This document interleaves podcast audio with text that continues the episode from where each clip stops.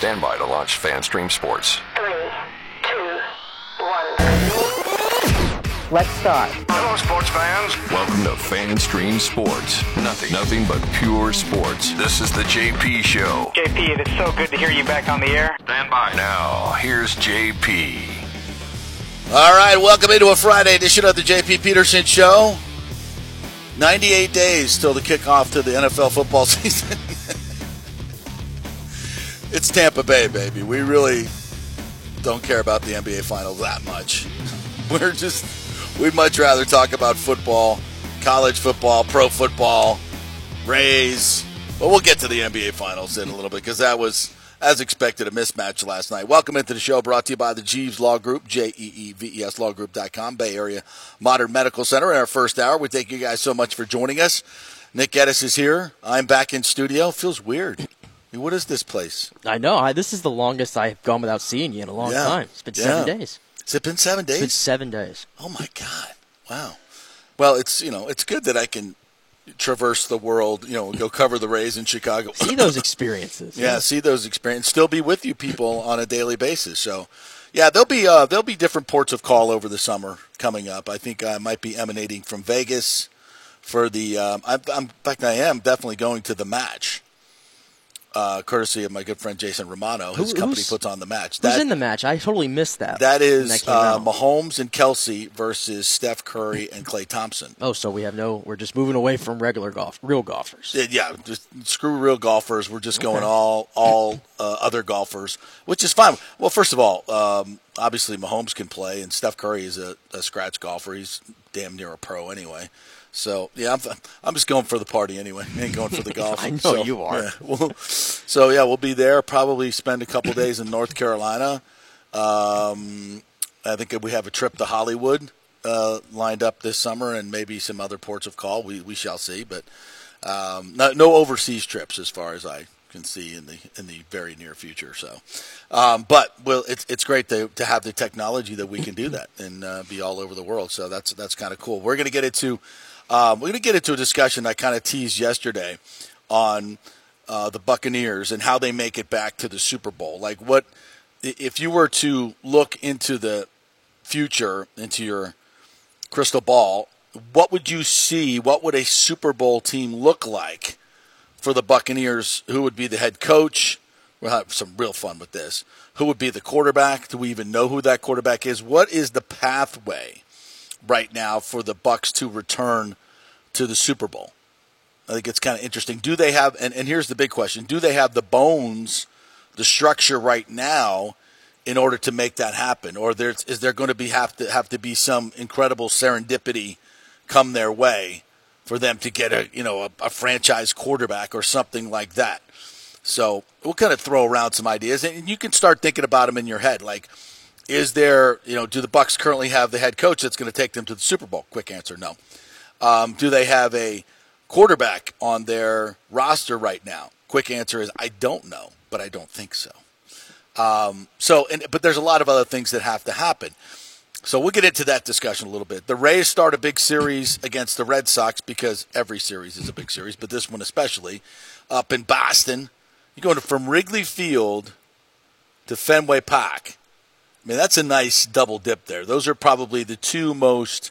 Well, I don't think there's even probably about it. Those are the those are the two oldest parks, the quirkiest. But I don't know if Wrigley's quirky. You as can you much can you can go ahead and call it my word. You can go ahead and use it. No, I would never. That's, You- you go not ahead and going to say emanate from my mouth. You could say it. No, no, you Well, you have well, to I'll say say it it. I won't do it. We're jumping from one Mickey ballpark to the other before we finally get home to the friendly confines of Tropicana Field. Can't wait. which you Cannot wait. which you absolutely uh, I don't know what's fact- the great word for this that you mistakenly refer to as America's ballpark. yeah. And you know although then I did I did say yeah you're right because it's it's it's cheesy You know what- dysfunctional You know what's going to be really funny? screwed up You're gonna you're gonna love full of stupid signs. You're gonna love next week, actually, or the week after rather, when you look at the Rays' schedule coming up. Because after this this series against Boston, they come home for a little bit, and then guess the two series on the road after. You want to talk about contrasting ballparks? uh, where are we going? To the Marlins. We're going to Oakland Uh. for that dump for four games, and then they go to San Diego. So you talk about a contrast of where they're going to be heading here. It, it's really like you, Tropicana Field is, is horrible for so many reasons, but you know it, they've made It's a it. bit extreme. They've embraced the horror. If, okay, they've if, embraced if Tropicana Field is horrible, then what is Oakland? horrendous. Which one's worse? Uh, uh, Oakland was just like the the only thing they have better than Tropicana Field is real grass and sunshine. Um, That's it. That's I mean that, that is I mean They don't maintenance it though. yeah for exactly for years and years like the bathrooms don't even work. Did you did you even see? I guess Like they don't. I guess they uh, they don't employ security either. Did you see the the Why guy? It was there, nobody there during pre. During Do they need security there? 15 minutes before. They don't have uh, any famous players to worry about. Well, true. It's like they have security keeping people in. Is it like a police state? Did you see the clip I mean, the other we- day? what are we talking about? Like 15 minutes before first pitch, a fan jumps the railing Yeah. and takes a whole sprint, a nice stroll around the bases. And he wasn't like sprinting; it was just like a nice little jog around the bases. He's like saying hello to players. Before and not realized. one piece of security like went after this guy. No tasers, nothing. Jumped right back in the stands and sat in a seat. Well, it is the Bay Area. you know, you can pretty much walk into any you know shop you want in San Francisco, and fill up a duffel bag of whatever you want, and, And- just walk out. On top of that, So people even felt, well, I guess I could just walk on the field too. Yeah, I don't think they actually have any policemen whatsoever in the Bay Area whatsoever. So you On- can on top you of could that probably go out and play second base for half an inning and no one would really care or know the difference. maybe. That's pretty good. On top of that, too, you saw too. This whole plan for them to move to Vegas. They're gonna have to play four more years in that in that Coliseum. Yeah, it's stupid. Four more years.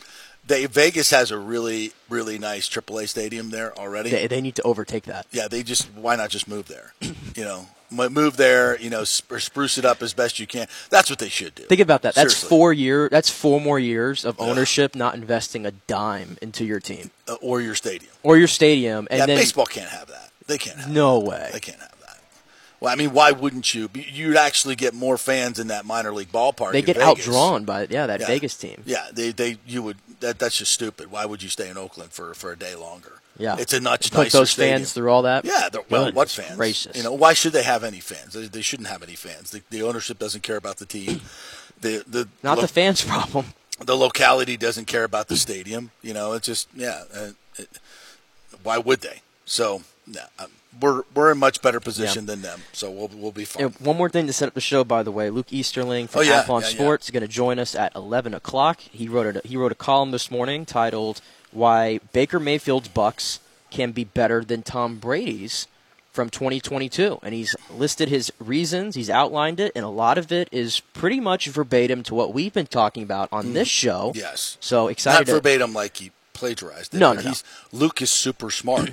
he's super smart. he gets it. He gets it, and he under he doesn't fall prey to national narratives um, like many locally here do. Um, he thinks on his own, and he can see what a lot of people, well, not a lot of people, but what what, some people locally here in the know know. So, and, and again, we're not we're not sitting here saying the, the the Bucs are winning the Super Bowl, and neither is Luke. It's just saying that this whole national narrative that because Tom Brady is gone, that the Bucs are going to suck. If you actually watch the tape last year and understand what's happening here, you understand that the dysfunction of last year is the biggest reason this team was not good, and that dysfunction is now, for the most part, gone. Um, you know, and, and I think to be fair to Todd Bowles, well, it, you know, to me, it was of Todd Bowles' making to some degree because he didn't fire Byron Leftwich, refused to fire him. Um, so you got to, you know, you're the head coach. You got to take, uh, you got to take the blame for that. And it was clearly dysfunctional on so many levels. But you know, uh, Todd Bowles is probably already saying, also saying, well, uh, what are we going to, you know, come in here and make a brand new system because the system was so broken. uh, You know, a new coordinator probably wouldn't have made that much difference, but I still would have fired him just because you know it's accountability. If if, if the rest of the people in your building, and it was clear that Harold Godwin and everybody else was saying, "Hey, look, yeah, we have the plays to call. The offense coordinator's not calling them." And, and Todd Bowles basically said the same thing in some press conferences because they could no longer beat around the bush. What was was clearly uh, the issue is that the, the offense was ridiculously predictable, completely stale. Everybody knew what was going on, and it wasn't it wasn't ever going to get any better. And at that point, that's why you had to fire somebody. But I get it. it. It is what it is, and I hopefully he learned from that. Hopefully he learned from that, and I do think the offense will be better. The offense will be better. The defense, I think, should be better because of you know for health reasons. You know, getting Shaq back. Um, you know, we we talked a little bit about this yesterday. Logan Hall getting bigger and making more of an impact. Um, you know, Calijah Kancey has to make a big impact if this team is going to be better. You know, Devin White is a big linchpin as well. What is he going to do? Is he going to pout and be immature, or is he going to make his amends to his teammates and come back and ball out and get his money? I would hope it would be the latter, but you don't know. You don't know. Um, you know, and if that's the case, if he if he's going to be an issue, do you just move on from him and just install uh, SirVocea and you know and, and and start building for the future there, which might not be a bad idea. So look, and so Luke will be on and, and join us uh, at eleven o'clock, and we'll uh, we'll chat through his. And if you want to go read his article, did we retweet it? If we didn't, we will. Yeah, I'll pump it out. Uh, it's also on Athlon Sports if you want to go check that out. Um, all right, so we'll, we'll we'll we'll begin because it is the biggest story nationally. Uh, just quickly through last night's game one of the NBA Finals. Um, it's everything I thought it would be. Uh, boring because the Nuggets are just way better than the Heat, and Nikola Jokic is is just incredible. He's incredible to watch, and not from a spectacular standpoint, but just from a understanding the game, the ability to pass in close quarters, seeing the game uh, so much faster and better than anybody else does, making everyone else around him. He only attempted five shots in the first three quarters, and he dominated the game. He dominated the game with his presence. I think he's an underrated defender. It, how many times the Heat have to change their shots at the rim, I think is something that, that jumped out at me last night. The Nuggets themselves, as a team, are just so much bigger than Miami. Uh, I don't think Miami can handle their physicality. And the thing about Joker is, and I know a lot of people are going to say, well, Miami missed a lot of open threes. They did. They did. But, you know, Joker didn't even need to take over the game offensively because his other players, Jamal Murray, uh, Porter, everybody else was doing what they should be doing. They're hitting outside shots. They're doing what they need to be doing. The, the Nuggets defense is excellent. Um, and, you know, did listen, Miami missed a lot of wide open threes. I'm not saying that's Denver's defense, but if you're going to be missing threes as a defense, what you should do is pack it in. Mm-hmm. Let them shoot until they get hot from the outside. Let them shoot. Like you know, I, I don't I don't I don't mind giving up open threes when guys are missing them, and there's no reason you should be out there chasing and, and opening up you know passing lanes in the middle when guys aren't knocking down threes. And when, if Miami does start knocking down threes, the Denver will adjust their defense and and and we'll see what happens. But Jokic didn't even have to score at the cup, and I feel like he can get his shot anytime he wants against Adebayo and make as many shots as he wants. So that will be a further adjustment if they if Miami does something to take away his passing lanes. I think they have an answer to anything Miami can throw at him. Yeah, Jokic to me, self, you know what, selfless superstar. He took three shots in the first half. I had to like double check that yesterday. Crazy. Took three shots in the first half. That we made all of them, of course. Ten assists. Like he just he runs the point. He is just the unquestioned. He's like I know Murray's the point guard, but Jokic is basically the de facto point guard on that team. He runs the whole show, and he, again, once again, it's like every night. Does this guy have an off game? Does he ever have an off game? Uh, no, because and he quietly, I'd argue, put up 27 last night. Yeah, ended up with 27, 27. and 14 and 10. He gets another triple double, so efficient.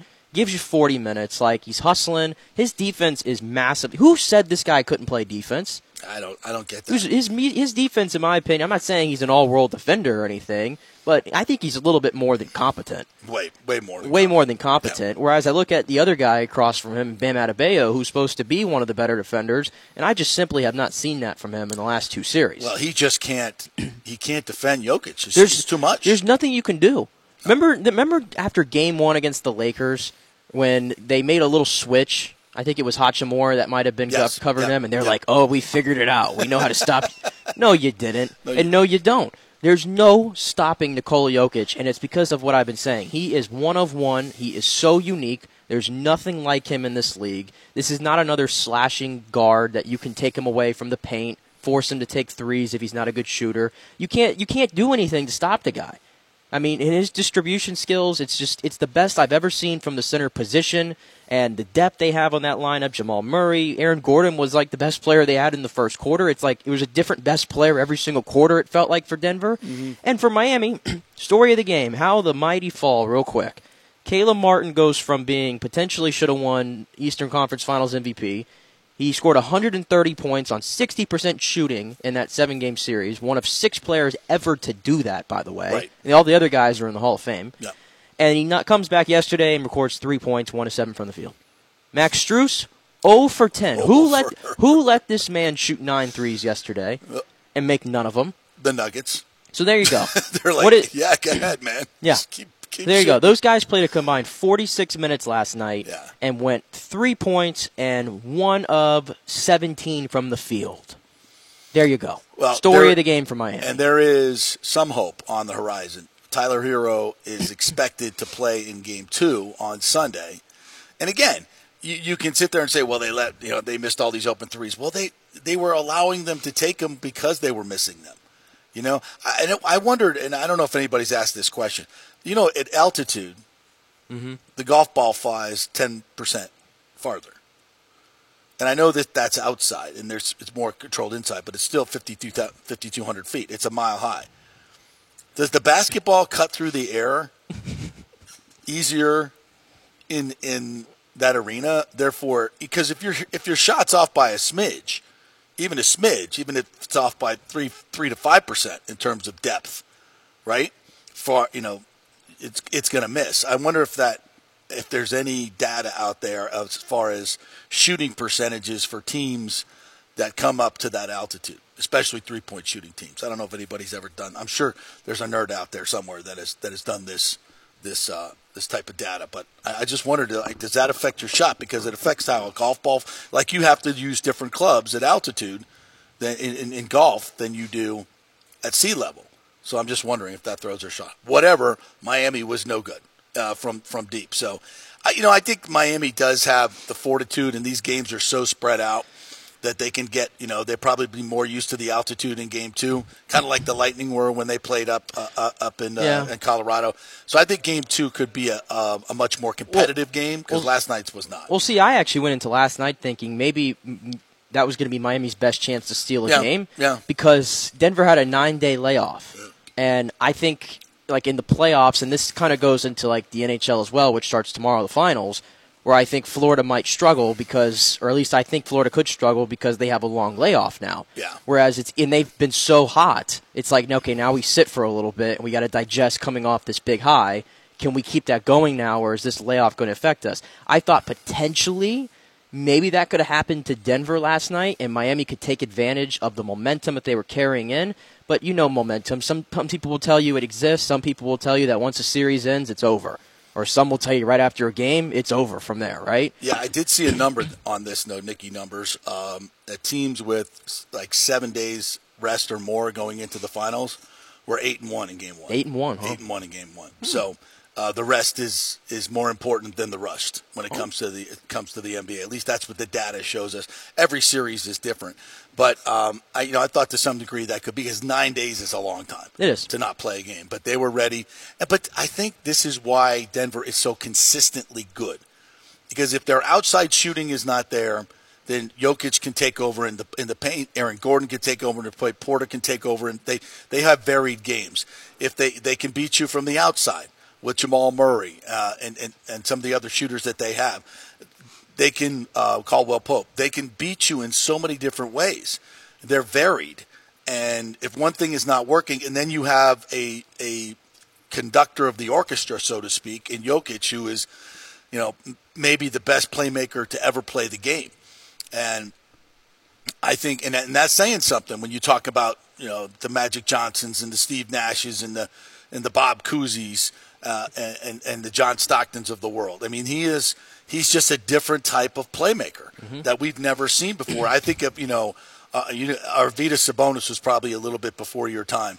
Um, but he was as close to Jokic as, I- as I've ever seen. Just a humongous big body, varied inside game, great understanding of the game, tremendous passer. He was. I mean, he was amazing. And I'm, But I'm Jokic just takes it to another level. Yeah, and I've been trying to figure out, you know, where I put this guy in like an historical context because the center position is just loaded with. Let it breathe. What do you mean, let it breathe? Let it breathe. We don't have to do that. He's five years in, right? He's more than five years Five in. years. Five years. He's of- about seven. He's seven years in. okay. Five years of being a factor in this league. I, th- I think the first couple of years we didn't really. When since he understood how to figured out this game, um, as what the 30, 41st overall pick. He was he was infamously drafted during a Taco Bell commercial. How appropriate. How appropriate. Dong. um, yeah, that's uh, it's it's amazing how we we never saw this coming. And, and they were playing some of the clips of him when he was coming out, and he was a big, you know, gangly, awkward dude, and he has developed into just this ridiculously special player. And it's it is a great study in how to win a championship because Yeah. nobody saw this coming. And if he wins, he gets into my he gets into my superstar tier.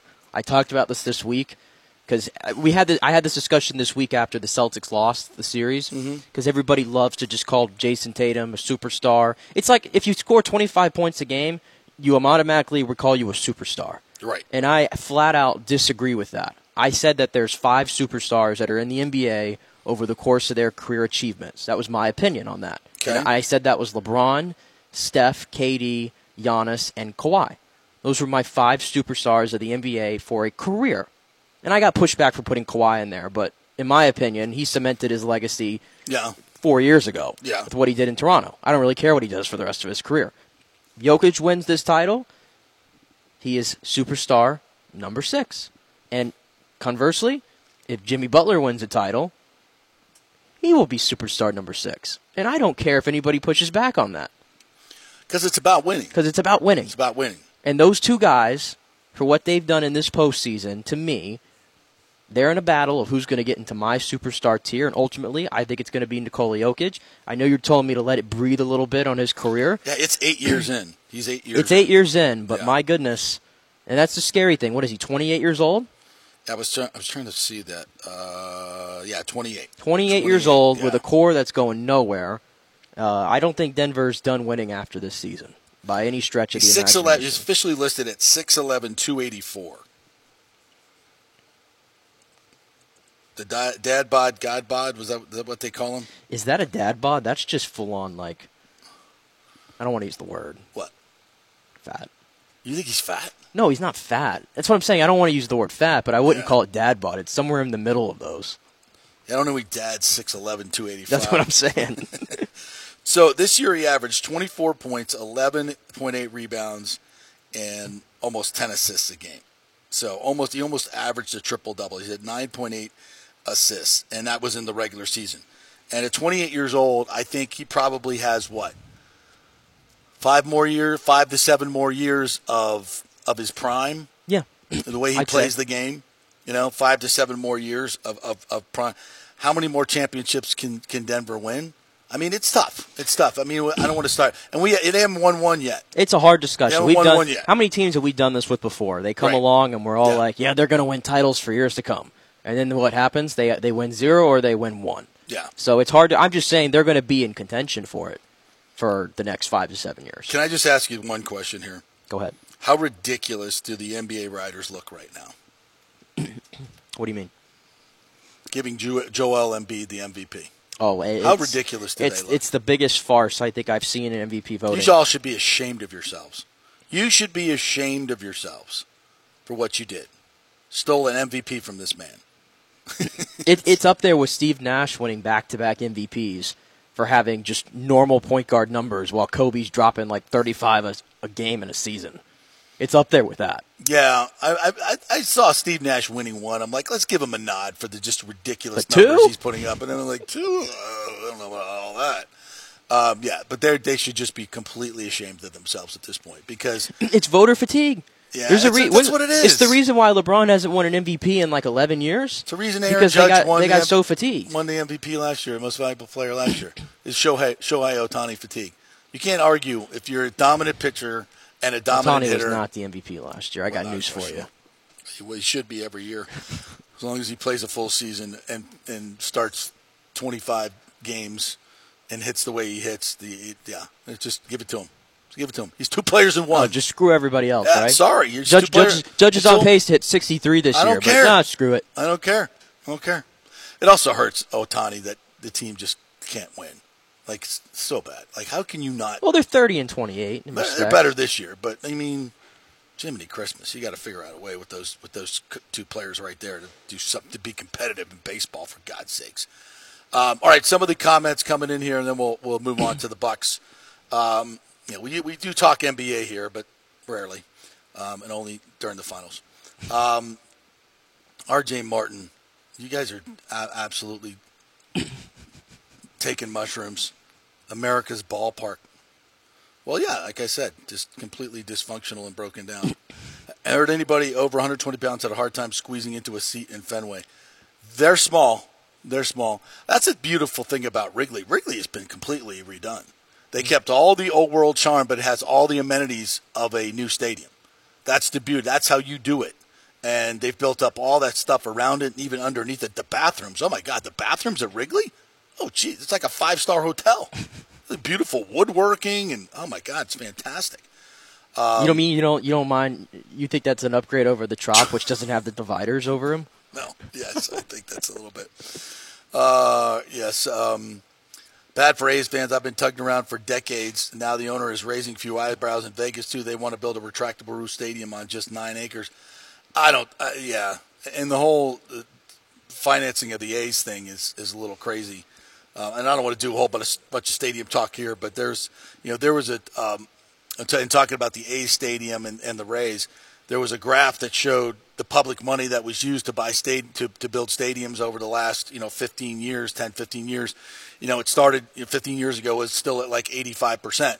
And now it's gone to like 23%. I think was was one of the, one of the later ones. The, the public money for the Brave Stadium was like 59, 58%. Um, but it's definitely trending more towards towards half and half, as which, which is what it should be here, and which it, it may be in Vegas as well. Um, who do we have here? Nick, is this a new Nick? New Nick? Is this new Nick? Oh, this is new Nick. Yeah, okay, good. Um, our new intern. Uh, looking like the A's management may screw up this move for the sake of news and laughs. They will have to have a result. I hope they do fail. You hope they fail in their new stadium? I, I want to get them to Vegas so we can get moving all, all the way around um, and that's one of the markets that will be taken up. Never know um, Baker take us to the Super Bowl this year. I mean, that's that's that's I love your optimism. that's far fetched. Bucs raise bolts, but hey, listen, you know nobody nobody had the Eagles in the Super Bowl last year either, did they? nope, they sure didn't. think I was close, but anyway. Um, were you? Eighty percent of the people in Las Vegas don't favor the new spending bill that has to be passed by Monday when the legislature session ends, or else it's back to the drawing board. Yeah, you know the thing about that is uh, nobody cares what the people think anymore. so it's just pretty much corruption central anywhere you go. So if the if, if the right people get paid off, they'll get it done. Um, Richie P says Jokic is a beast. Shaq never gives flowers to big men's. Uh, nothing personal. He is just doing what it was done to him by Kareem Abdul-Jabbar. He said he gave Jokic his flowers last night. Well, there you go. I think that's a good, that's a great comment, really. Um, yeah, if you get endorsed by Shaq, Yeah, who loves to not rip on the current NBA players for things, but he, he keeps it real. I'll put it that way. yeah. But he definitely has given his flower, and everybody's given their flowers to Nikola Jokic now. It's so funny to me.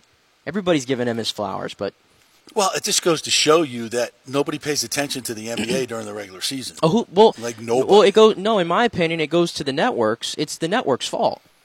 That's true too. the people that go on ESPN now and FS1 and all and try to you know give their flowers to Jokic, understand that you are the singular reason why that the Nuggets were not talked about at all through the regular season, even though they were the best team, Exactly. wire to wire. Yep. It's your fault. Yeah, It's still your fault because I'm pretty sure I still see segments talking about LeBron James. yeah. And we're asking Mike Malone questions nine days after beating the Lakers about, or, or a series after beating the Lakers. He was still being asked questions about the Lakers, and he was like, "I'm done talking about them." Why are we? But that's what the media does. Yeah. And then they say, you know, what the, you know what the, the line they love to Most, use is mostly ESPN. they the line they love to use. Then the writers and the people that cover the league. Well, they're just not a, they're just not a fun team to write about. That's the line they use. do some do some work. Do some work. I thought that was your job, you know? Yeah, do some work. Make it interesting. They're not fun to. What, what, is that, what does that even mean? They're not fun to write about because they don't say stupid crap. They don't do stupid stuff, so they're not they're not fun to write about. Okay, I guess if that's your definition of it, yeah. Um, Richie P says that he don't have an answer for Aaron Gordon. That's true. Yeah. Who would have who would have thought the Magic's Aaron Gordon would have gone Charles Barkley last night? Yeah, How about that? You know, everybody's saying bringing that out. By the way, that Aaron Gordon, like, oh, he, he, he, I think he even put a tweet about something about situations and things like that, and it kind of was perceived as a shot at the Magic, or for whatever. I'm here to tell you right now. I watched a lot of Magic games, and obviously because I'm a fan, Aaron Gordon was supposed to be the leader of that franchise, and they could not get out of out of first gear with Yeah. Aaron Gordon. Okay, he's a what fourth or fifth option. Yeah, it's easy to stand out when you're the fourth or fifth option and you're not the focal point. On the Magic, we asked you to be the number one guy, you were nowhere closer, bud. Yeah. You were nowhere nowhere near that. So I know a lot of people are bringing that up all the time, but this is Well, not anywhere near close to the situation that I he think had it goes back to. Jokic though. He That's what I'm saying. Everybody. That's what I'm saying. Yeah. yeah. But is, it, but is Aaron Gordon not a good player? No, he's a very good player. He's a, he's a good player. He's a very good player, but if Good. used correctly, if used correctly, and understands his role and stays within his role, Nuggets will sweep. Nah, the NBA won't let that happen. They'll be, it'll be a gentleman's sweep. It'll be Nuggets in five. Um, I agree with you, Nick. Uh, Tatum is no superstar. He is at best Scottie Pippen ish. Um, I mean, it's hard to argue. They don't really have identical games. That's why it's hard to for that comparison. I think you're just for that comparison alone, it's hard to because they just don't have identical games at all. Is it fair to say that the the West is just so much better that the giving Boston all these flowers because what is, what is the, the they've gone to this finals what three times? Boston? They've gone to the conference finals what three or four times Yeah. the past five six with, years. with this with this group? Yeah, and everybody's like well they you know you got to keep them together because they they're they're getting there they're getting there. They might be getting there because the East is not that good. I mean who's been really good in the East? I mean, weren't the Knicks the five seed in, Yeah. the, in the East? but they're In all respect to them, with Jalen the Brunson Heat as the best the Heat player, won the East come on without Tyler Herro and the Heat were down with two minutes left to go in the play-in game against Chicago. Yes. and this would have never even happened. So it tells me, you know, you may be looking at Boston and saying, well, look what they've done. I'm like, well, that's because everybody else has been terrible in the East for the most part over the last few years. Who's Yeah. been good? You know, would you, would you say this Miami Heat team is great? No. Yeah, it's like if you put like the the You know, Mavericks. the Miami Heat are here because they work harder and they got better coaching than the other teams. They're not nearly as talented as any of them. They're, and they're going to get embarrassed in this. we're on that we're on that track, aren't we? Right. Yeah. Do you think Ja Morant's going to get suspended for a whole season? Um, I definitely want to talk about that later because I I. I, did you see Silver's comments yesterday about that? Well, I, I just saw that he said he's going to announce it after the NBA Finals, and he, that they found a lot more than they thought they would, or something like that. There's a, there was once investigated, there was a lot there. Yeah. I think was the actual quote. Yeah, I got some I got some comments on this whole timing of this. Um, It's interesting to me. well, go ahead. Oh, you want me to do it now? Yeah, well, I I don't want. I'm going to come. I don't want to come back to the NBA because we've done That's like true. 30 minutes on it almost. That's true. We got to wrap it up when Yeah. we can. no, I, I just think it's it's kind of funny that he announces this before the finals start because he doesn't want it to be a distraction if he announces it now. Like the league wants to focus on the games and the finals, but you basically aired out like he put out the best tease ever for this. So we all want to know, okay, what's the punishment going to be? And I feel like by doing what he did, well, now I can't stop focusing on what's the that least me. That's just me. Like now, I really want to know what the punishment is, and so I'm think now I'm automatically thinking about both. You see what I'm saying? yeah, it's like when your girlfriend or your wife says, "You know, I want." Ah, I won't tell you. That's No, no, exactly no, what you it was. tell me. That's exactly what it is. No, no, you got to. I'll tell you later. It's no, like just- tell me now. It's like just you didn't even need to con. In my opinion, you should just left it alone and just come out with it after the finals. It would have been understood. But because he put it out there like right before tip off, Yeah. Well, now I'm automatically thinking, okay, what's he going to do here? Right. And he sounds like he's going to lay the law down on this one. And he thought eight games was going to send a message, which clearly that didn't really. Is eight games really that deep? Honestly, No, it's eight joke. games and a, spend a week in Florida at training or whatever. it's kind of a joke. It's a sprained ankle. Like this guy, to me, I wouldn't be surprised if he gets the whole season. Now we have to see what this. We obviously don't know, and we're not going to know for the next two weeks what he found in this investigation. But the way he framed it, doesn't it sound like that they're going to be laying, throwing the book at Ja Morant?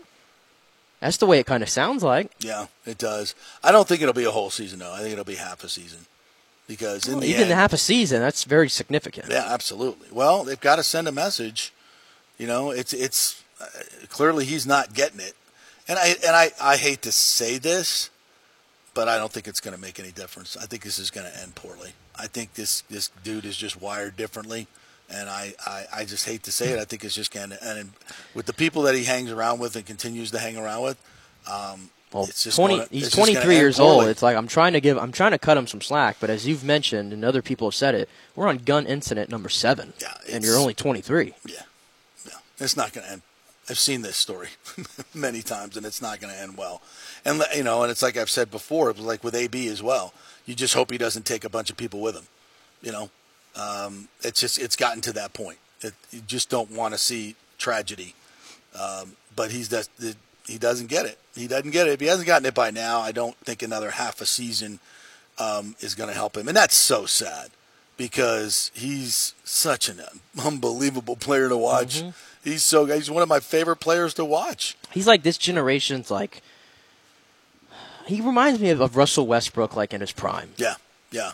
He really does. But with a better, uh, I, I I think, I think he's a he has, he has he's better in the clutch. Number one, and he's I think he's a better shooter than Yeah, but I, I think just in terms of like like when Russell Westbrook was in OKC, athleticism. I was like, man, I'd pay a ticket to go watch Yeah. him play. crazy athleticism and energy. Yeah. I mean, every night you're gonna get you're gonna get it all. Yeah, and it's a shame.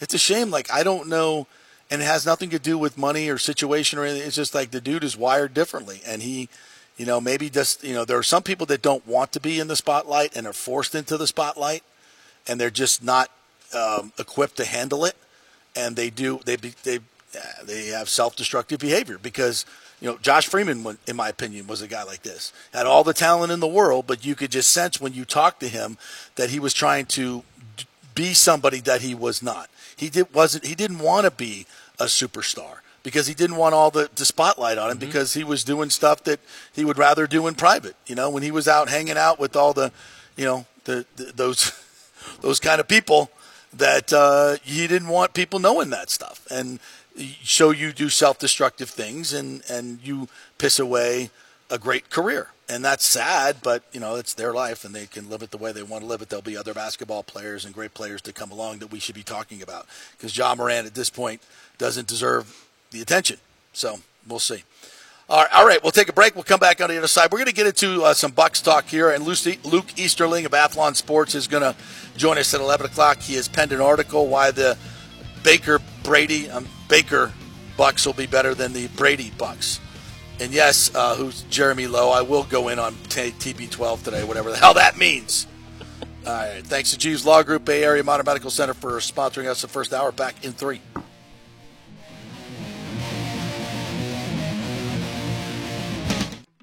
Hey guys, are you experiencing those feelings of getting older, lower sex drive, fatigue, hot flashes, moodiness, or you just don't feel like you had the vitality you once had?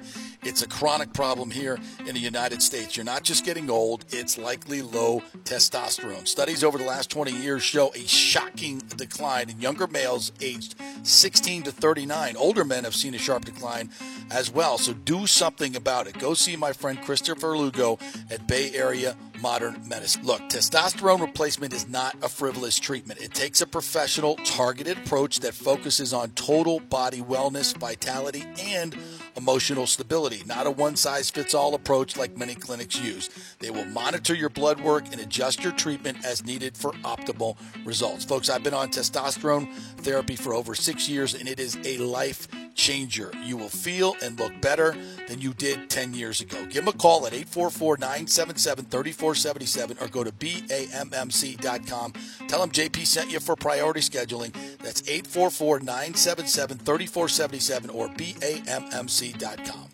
JP here for the Jeeves Law Group. Have you been injured in an accident, in an auto accident, truck accident, motorcycle accident, at work, or at a place of business?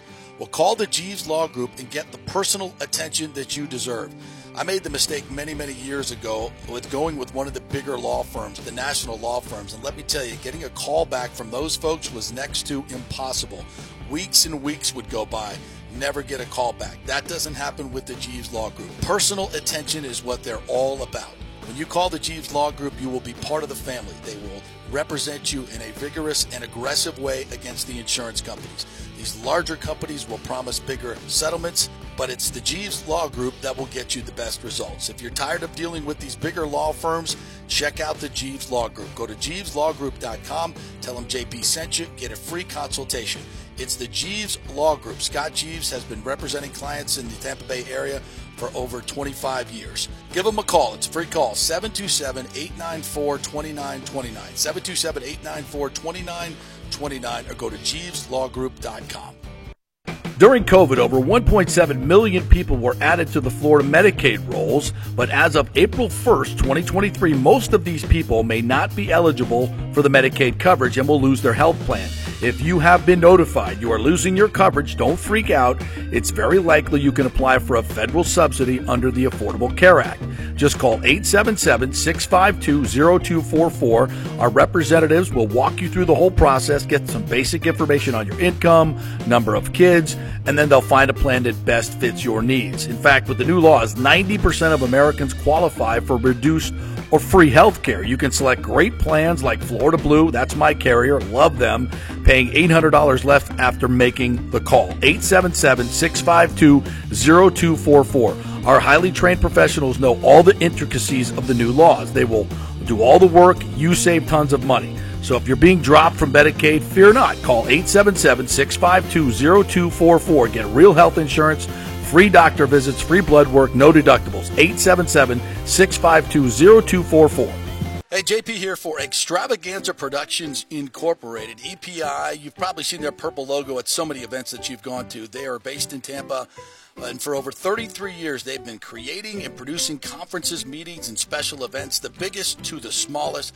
Solid reputation of delivering the best audiovisual, sound, lighting, entertainment, video production, and decor on time and on budget. I've worked with them with so many big events.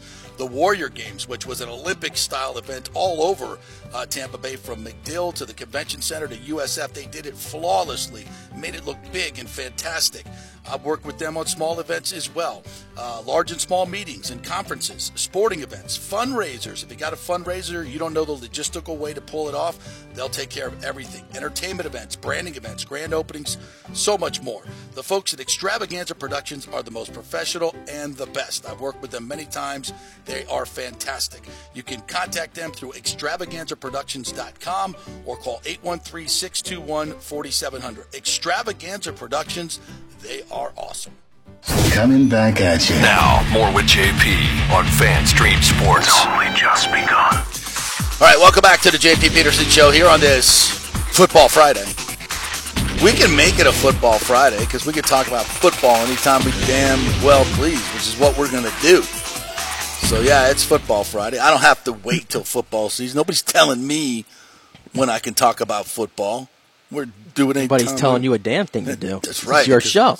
The JP Peterson Show. That's right. Isn't this though like that? This this lasts like hundred days. Isn't this like the hardest part to get through? Yeah, It really is. Summertime is, but I do enjoy the different sports that we do get to talk about because we don't we don't talk about the NBA a lot, and I do love basketball. I've always loved basketball. It's my it was my favorite sport to play. I'll say I've loved basketball more this year than I have in recent years. Why? I've watched more this year than I have in recent years Why? Because I love the fact that we're seeing a more balanced NBA. Yeah, yes. And we're not seeing the super team era seems to be gone yes. Mm-hmm. because the teams that are trying to win that way aren't winning anymore. Right. And I enjoy seeing a team like Denver and a team like Miami break through. And the Warriors too. The Warriors have Yeah. changed basketball, and I love the way they play. They were always a fun part. And now they're getting like a, a little tired to watch. So I like I like the Nuggets are my new Warriors. I love watching the Nuggets play.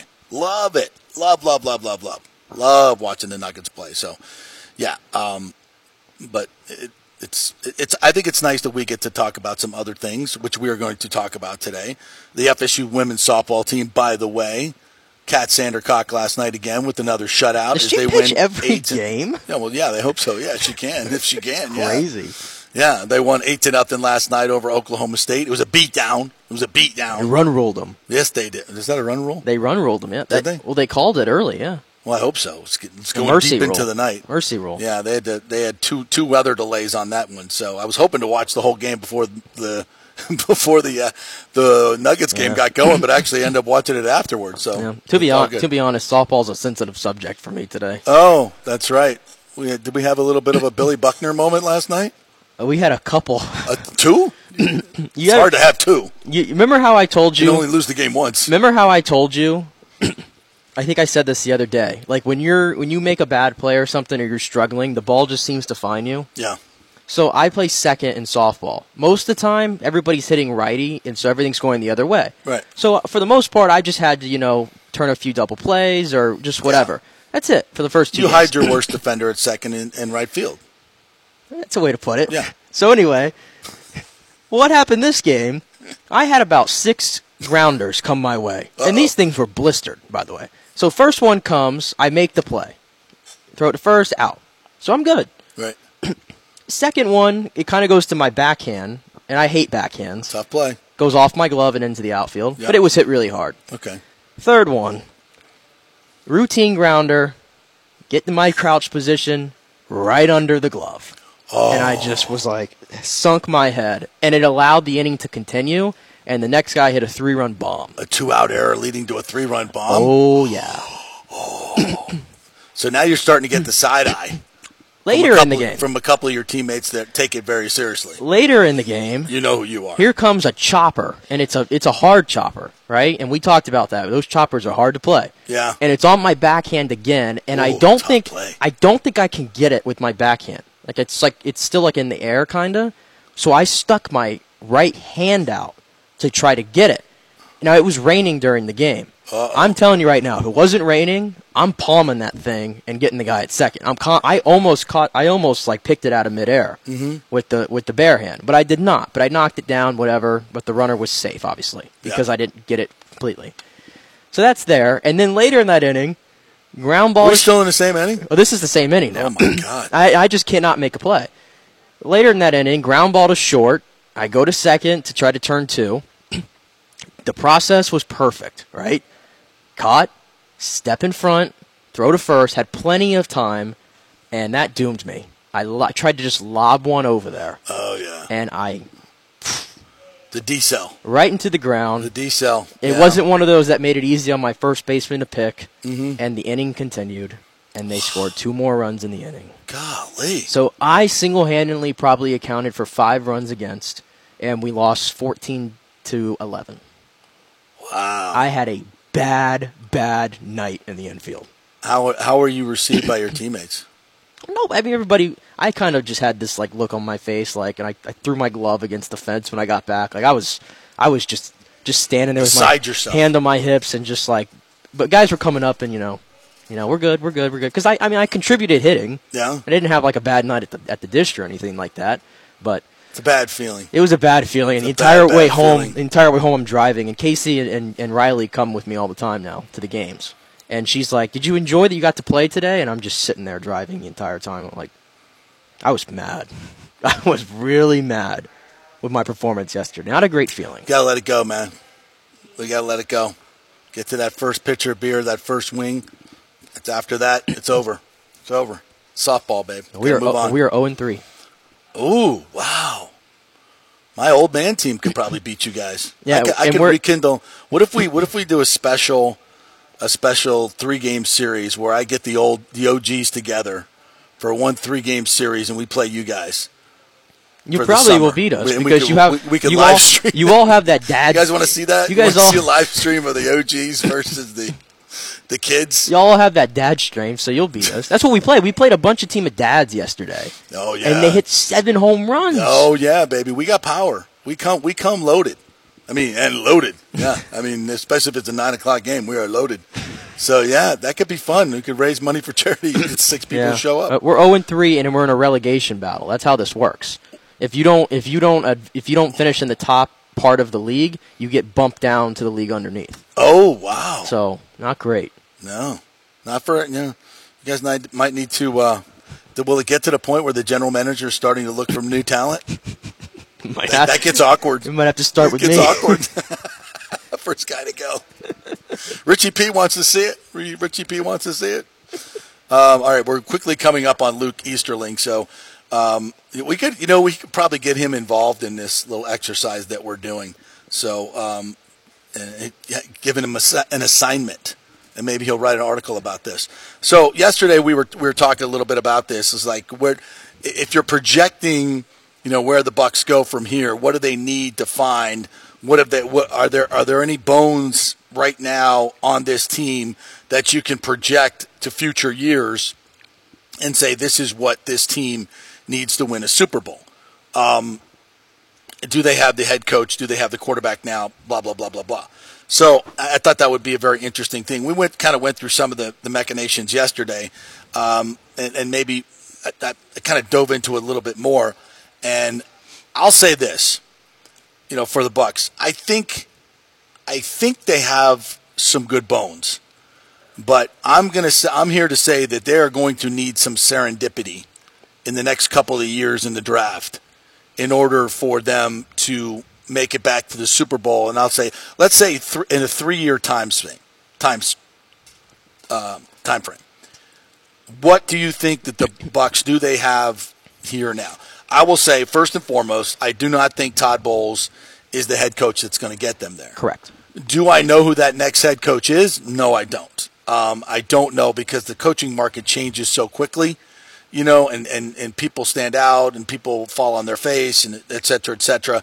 But I think I don't know who that coach is right now. I think it's going to be some young, um, upcoming offensive coordinator. I would agree with that. I, I so yeah, I'm gonna. Uh, I think we will both say that the um, the what do we call this the um, game plan to a Super Bowl. the battle plan. Yeah, battle plan, battle plan. Get that's Peter Report. So we'll we'll go with game plan to the All Super right. Bowl. We'll stay boring. Yeah, to Super Bowl. If we come up with something better, we will.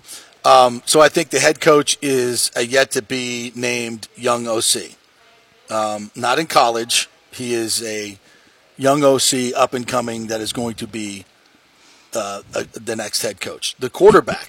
Do we have the quarterback? No. I think there is a chance, and I'll put it at 15%. I'll put it, and, and could it be, and I'll throw this out, could Dave Canales, because I think that guy is head coach material. I think he's he's got a charisma to him. He's got a, a work ethic to him, an authenticity to him that is rare. But I don't know how good of an offensive mind he is or offensive coach. We'll see. But I, my first blush is like that he could be a future head coach, and I don't know if he is our future head coach. You know, that's rare that you elevate a guy from an OC position that then becomes Well, this franchise has done it. coach. Has done it before with Dirk Koetter. Right. We Didn't saw how work. that worked Yeah, out. didn't work out. Yeah. And I, I thought Dirk was going to be, I thought Dirk was going to be a good head coach. well, I he gave did. it. He gave us fool's gold for a year. Yeah, eh, but, but he, and, and this is and I, great human being by the way, really really good dude. And I don't know if he would ever admit to this, but he seemed to become a little bit. The head coach pixie dust got to him. He changed the way when he became the head coach. He started operating differently. He was very paranoid of the media suddenly. And I don't know. He was worried about stuff that was going on in the media and what was getting out in the media. That you just, it, when you hear coaches start doing that, folks, they are focused on the wrong thing. They are completely focused. Go, great coaches don't care about that stuff. They don't give a rip because it's it's a non-factor. Um, so eh, that was weird. So I, don't- I don't know. uh, I, don't think it's him, but it, but it might be him. I don't know. We'll see. But I think it's going to be a young coordinator that comes in and gives a little juice to this team, kind of a Sean McVay type. That that would be my guess. Um, and I, is, it, it's I don't think it's Kyle Trask, but I think it could be Baker Mayfield. He's a number one. He's a number one overall pick. See, when everybody goes, ugh, like I was watching some tape of him with the Rams last year. This dude has all the physical skills of many of the quarterbacks in this league that you would say could win a Super Bowl. many of them, and he's been with Cleveland, okay, which was a, a tire fire, and he still took them to the playoffs, right? Yeah. Carolina with Matt Rhule. I mean, you're going to say that was Baker Mayfield's fault? He finally got with a good coach in Sean McVay, and what happened? He, he had fourth quarter, two fourth Yeah, quarter a lot of drives. it's situation based. Oh, situational, yeah. So I did this whole, you know, Baker, Mayfield is a turd thing. I, I, I don't get it. I, I mean, I'm I not I saying don't he's that. I just- I don't think he's had an op. I don't think he's had an opportunity I just to think, show what he can do. I just think he's a middle of the road. Just my opinion. I just Yeah. I think he's a middle of the road quarterback. That's just me. Yeah, That's just me. I'll tell you this, and I've been saying this. I think the Bucs' best bet to get back into Super Bowl contention, playoff contention, year in and year out, is eventually they're going to have to find a quarterback in the draft, and they're going to have to hit on that. yeah, So when you put this three to four year timeline together, I have to start looking in the college ranks, and not of the prospects that are coming out this year necessarily, because I just don't think the Bucs are going to be bad enough to get one of the top guys. Right. That's just me. right. Two years ap- two years after that, I will throw the name Arch Manning at you. If he does what he's expected to do at Texas, I'll throw the Malachi Nelson out there. If he's going to do what he's supposed to do at USC, Yeah, these are all long shots. And They're that- all every every one of these quarterbacks is long shot. They're long way, shots. I'm just- I'm just throwing out the guys- Only one guy wins it every year. And I'm just throwing out- Pat Mahomes every other year for the next five. I know that. I'm just throwing out. I'm throwing out the top prospects Right. that are just entering college or yeah. entering college in the next year. You got to talk about the Raiola kid who's going to Georgia, right? What about Michael Penix Jr. Yeah, I'm good on that. I don't think lefties. Drafted, drafted, uh, drafted by the hometown team, becomes a Super Bowl quarterback. I, I don't think Long left, shot left-handed quarterbacks. I phew, I just can't get on board. yeah. Can't get on board. No, I, I think it's going to be in that timeline. I'm thinking in the next two drafts to three drafts, they're going to have to find a quarterback in the first round that they can get, one of those upper guys that comes out. I'm just throwing those three names. I have no idea how those guys are going to turn out in college, but we're all assuming that they're going to hit, right? It could be one of those guys, it could be another guy, whatever it is, they have to get a quarterback in the draft. And they have to do something they've never done before as a franchise, and that is properly develop him Yeah. and have them hit. Yeah, yeah. It's a lot to ask. It's hard to do. It's hard to do in this league. So if you go through the rest of the league, and you could say there are some bones here. You know, they have two, what I would say, young corners, Yeah. and Jamel Dean and Carlton Davis III. These guys will have to develop into ball hawks of some sort. Antoine Winfield, and it's going to have to develop into an All-Pro safety. Because if you look He at could. the you look at the Bucs Super Bowl teams, the two Super Bowl teams, both of them had uh, if I did I'm remembering the numbers right, 10 and 11 Pro Bowlers. So you got to get up to the, and I think to win a Super Bowl, and they're kind of, you know, what comes first, the, the, the votes to the Pro Bowl or, you know, All Pro or winning, you know, it's one of those chicken and egg things. But I think you do have to have 9 to 11, at least 9 to Caliber 11 players. players that are diff- what I would call the difference makers. Like they're going to win 85% of their matchups on the field. They're going to win. They're going to get a plus grade 85%, you know, 75 to 85% of the time. Who are those guys on this team right now? Right. Okay. Vita Vea, obviously. Um, and to me, in my game plan, Calijah Kancey has to become a Pro Bowler. Correct. He has to become Aaron Donald light. Okay, Winfield has to become those. Those two corners have to be more ball hawks. They've got to take the ball away. Now, well, the one thing we're really missing right now is that edge rusher because Shaq Barrett could be that guy this year, but he's 30 years old. Yeah. he's not going to be part of this game plan when we win the Super Yeah. Bowl. I don't think he could be, but that's a that's a I, bit of a stretch. could I could tell you the players that won't be around by the time we get to this point. If we get to this point, Shaq's one of them. yeah, Lavonte David's Davidson one of them. obviously, Mike Evans is one of them, most likely. and Ryan Jensen. Yeah, Mike Evans would still have to be great at So, 34. he could four- be he could be a role player.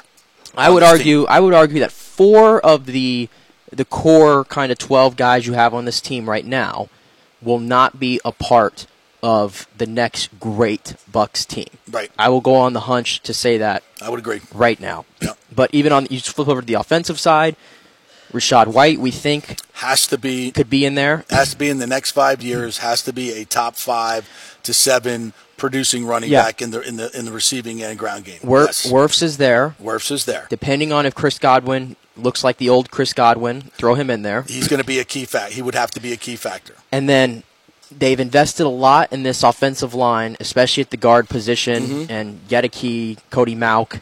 Some of these guys, preferably you want both to hit. Yep. But even if you get one to hit, that'd be, that'd be perfect. have to Throw become- Hainsey in there. Yep. that's kind of the things that I think it's contingent on. And by the way, we're not saying these things are going to happen. We're saying that these is what has to happen. And you start you start saying to yourself, "Wow, that's a lot." Yeah. it's a lot. It is, and it is a lot. And they have to hit on some guys in the third to fifth to sixth round. Like, and, and could could Trey Palmer be a guy that ascends to be a number one receiver? Uh, it's a long shot. It's a long He's a shot. round pick. But he could be a guy that you know is a deep threat and could get you 800 to 1100 yards. He's they're going to need to find one, and have they found it? Is is SirVocea Dennis going to become a great player? And you know, do the do the Bucs end up trading Devin White for a second and fourth round pick? SirVocea Dennis coming in and playing really well at that position, and then them turning that second round pick into another really good player. These are the things that have to happen for you to win a Super Bowl. It's so freaking hard, but you've got to have those middle round guys that become really good players. Yaya Diaby. Yaya Diaby is going to need to become that guy coming off the edge because we don't have anybody. I'm telling you, JTS is not the guy. He's not the guy. I don't think And so. And I'm not saying Yaya Diaby is. I will say this: he's got the frame to be Mm-hmm. and the athleticism to be. He does. So that's something that he does have that could turn him into a dominant outside pass rusher, especially with the two interior guys you have. So that's something that needs to happen. Is it going to happen? I don't know. We'll see. Um, yeah, so I think uh, on both sides of the ball, that's where we're at right now.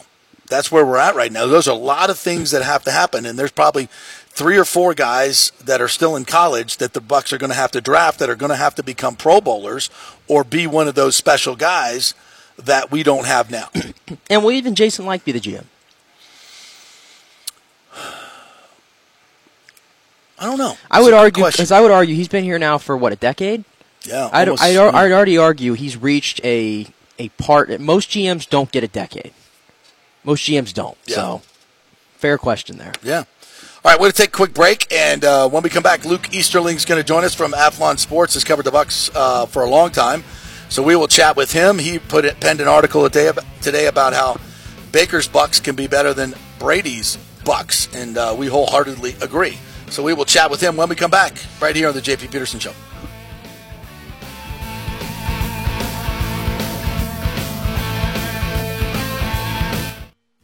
Right, this is for all you guys who don't want to go to the gym and do 5,000 crunches. At Bay Area Modern Medical Center, you can get on the new True Body machine where you can reduce fat and tone up your muscle. It's like doing 54,000 crunches in just 15 minutes. Define your body as you see fit. True Body offers personalized muscle stimulation that delivers the equivalent of those 54,000 crunches in just 15 minutes. Just get in touch with them at Bay Area Modern Medical Center, BAMMC.com. Chris Lugo and the team over there will set you up on TrueBody and get amazing results. Non invasive with comfortable and little to no pain and zero downtime. You can isolate and target those areas that you want to improve and treat multiple areas simultaneously. It's an amazing machine, so check it out at Bay Area Modern Medical Center, BAMMC.com.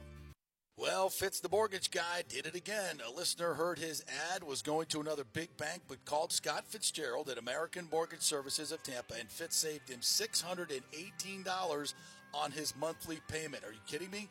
Folks, that's big money.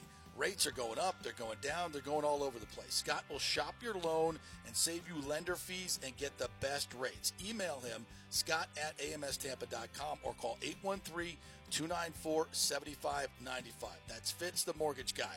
Lots of stuff going on right now, and these rates are going all over the place. You need somebody knowledgeable in the market that will work hard for you and get you the best deal. That's my man Scott. He's done three loans for me, done thousands of loans for local folks here, works with a lot of the coaches and players in the area.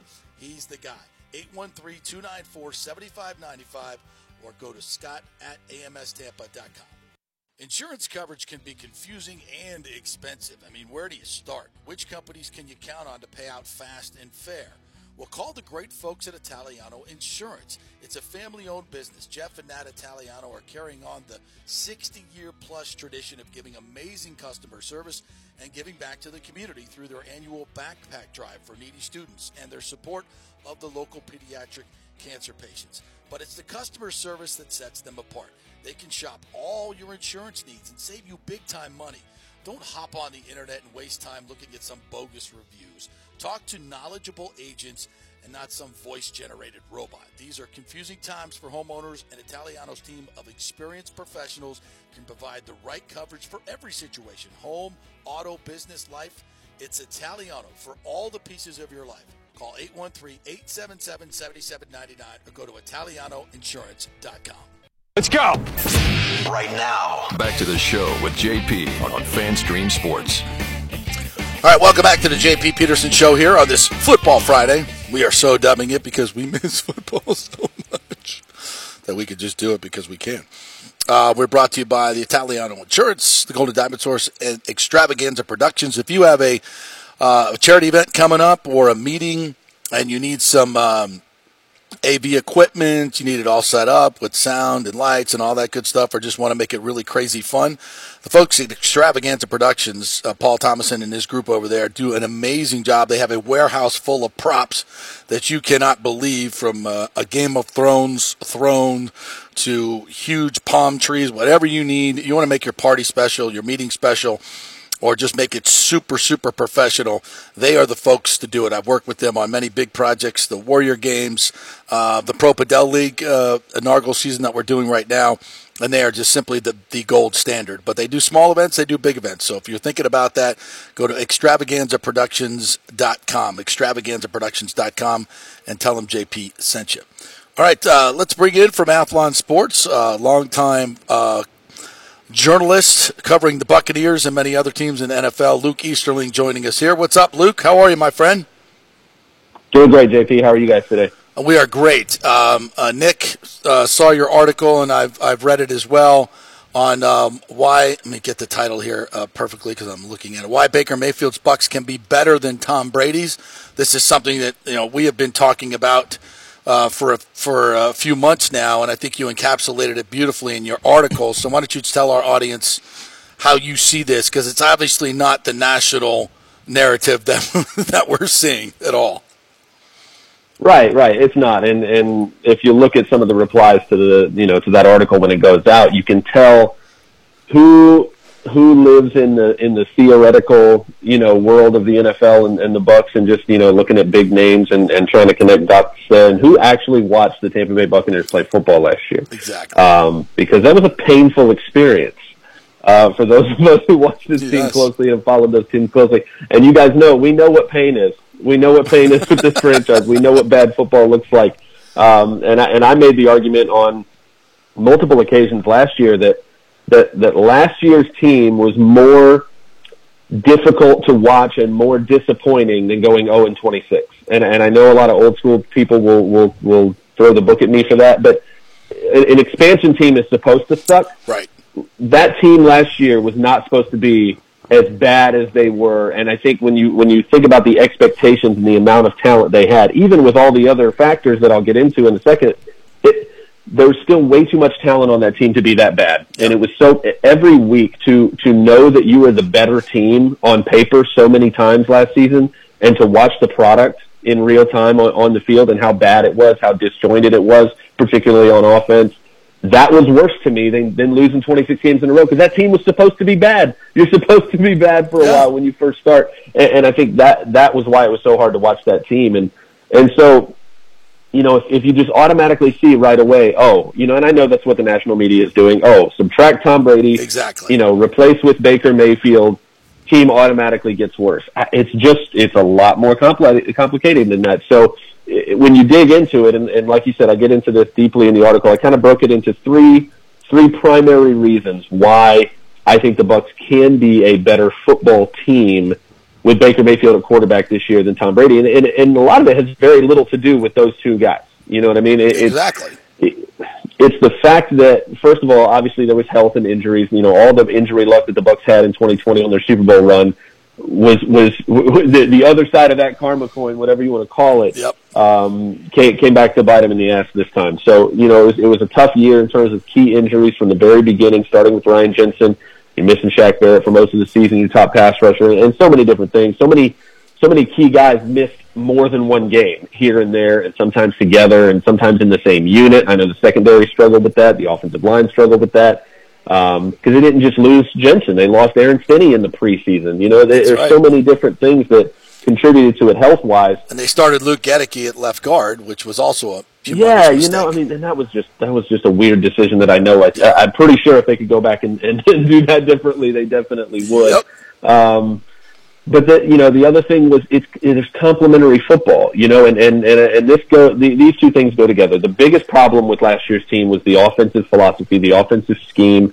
And and I see a comment here about about Brady getting kind of kind of not not being a fan of Arians. I disagree with that. Yeah. I don't think it was Arians, and I don't think it was personal. I think Tom Brady got frustrated with an offensive philosophy and a scheme that refused to adapt, refused to innovate. Those injuries I just mentioned, those offensive line injuries happened before the regular season. Yeah. You lost Jensen in training camp, and you lost Stinnie in the preseason. And the fact that that offense never, over 18 weeks, figured out a way to change what they were doing to account for the fact that you don't have one of the best offensive lines in the in the NFL anymore, and to to basically just expect your 45 year old quarterback to drop back and throw the ball 40, 50 times a game, and, and that that was going to be effective and okay. It just didn't. It, that's what I think Brady became frustrated with, and rightly so, and which is why Byron Leftwich got fired. And I, I, listen, I'm a huge Byron Leftwich fan. I wanted it to work. I rooted for him. I wanted him to to be successful. I wanted him to be a head coach. I wanted him to go to Jacksonville. I thought that would be a great fit Right. at the end of the day, it was again, it was just an offense that refused to to put players in positions to be successful because it it, it just uh, it banked on them just winning matchups. We're just going to out talent you. We're just going Right. to be better than you. Everybody's going to win their one on ones. We're going to be able to protect for ten seconds, and we'll just we'll just let Brady throw the ball all over the place. And, and when that didn't happen, changes did not happen. They didn't change the play calling. They didn't use pre-snap motion. They were one of the most effective teams in the NFL in play action and used it, used the, it. one of the least. Yeah. Like the numbers just didn't match up. So it's just it was so frustrating to watch. So in terms of projecting why this team can be better in the future, it's because now you have an offense.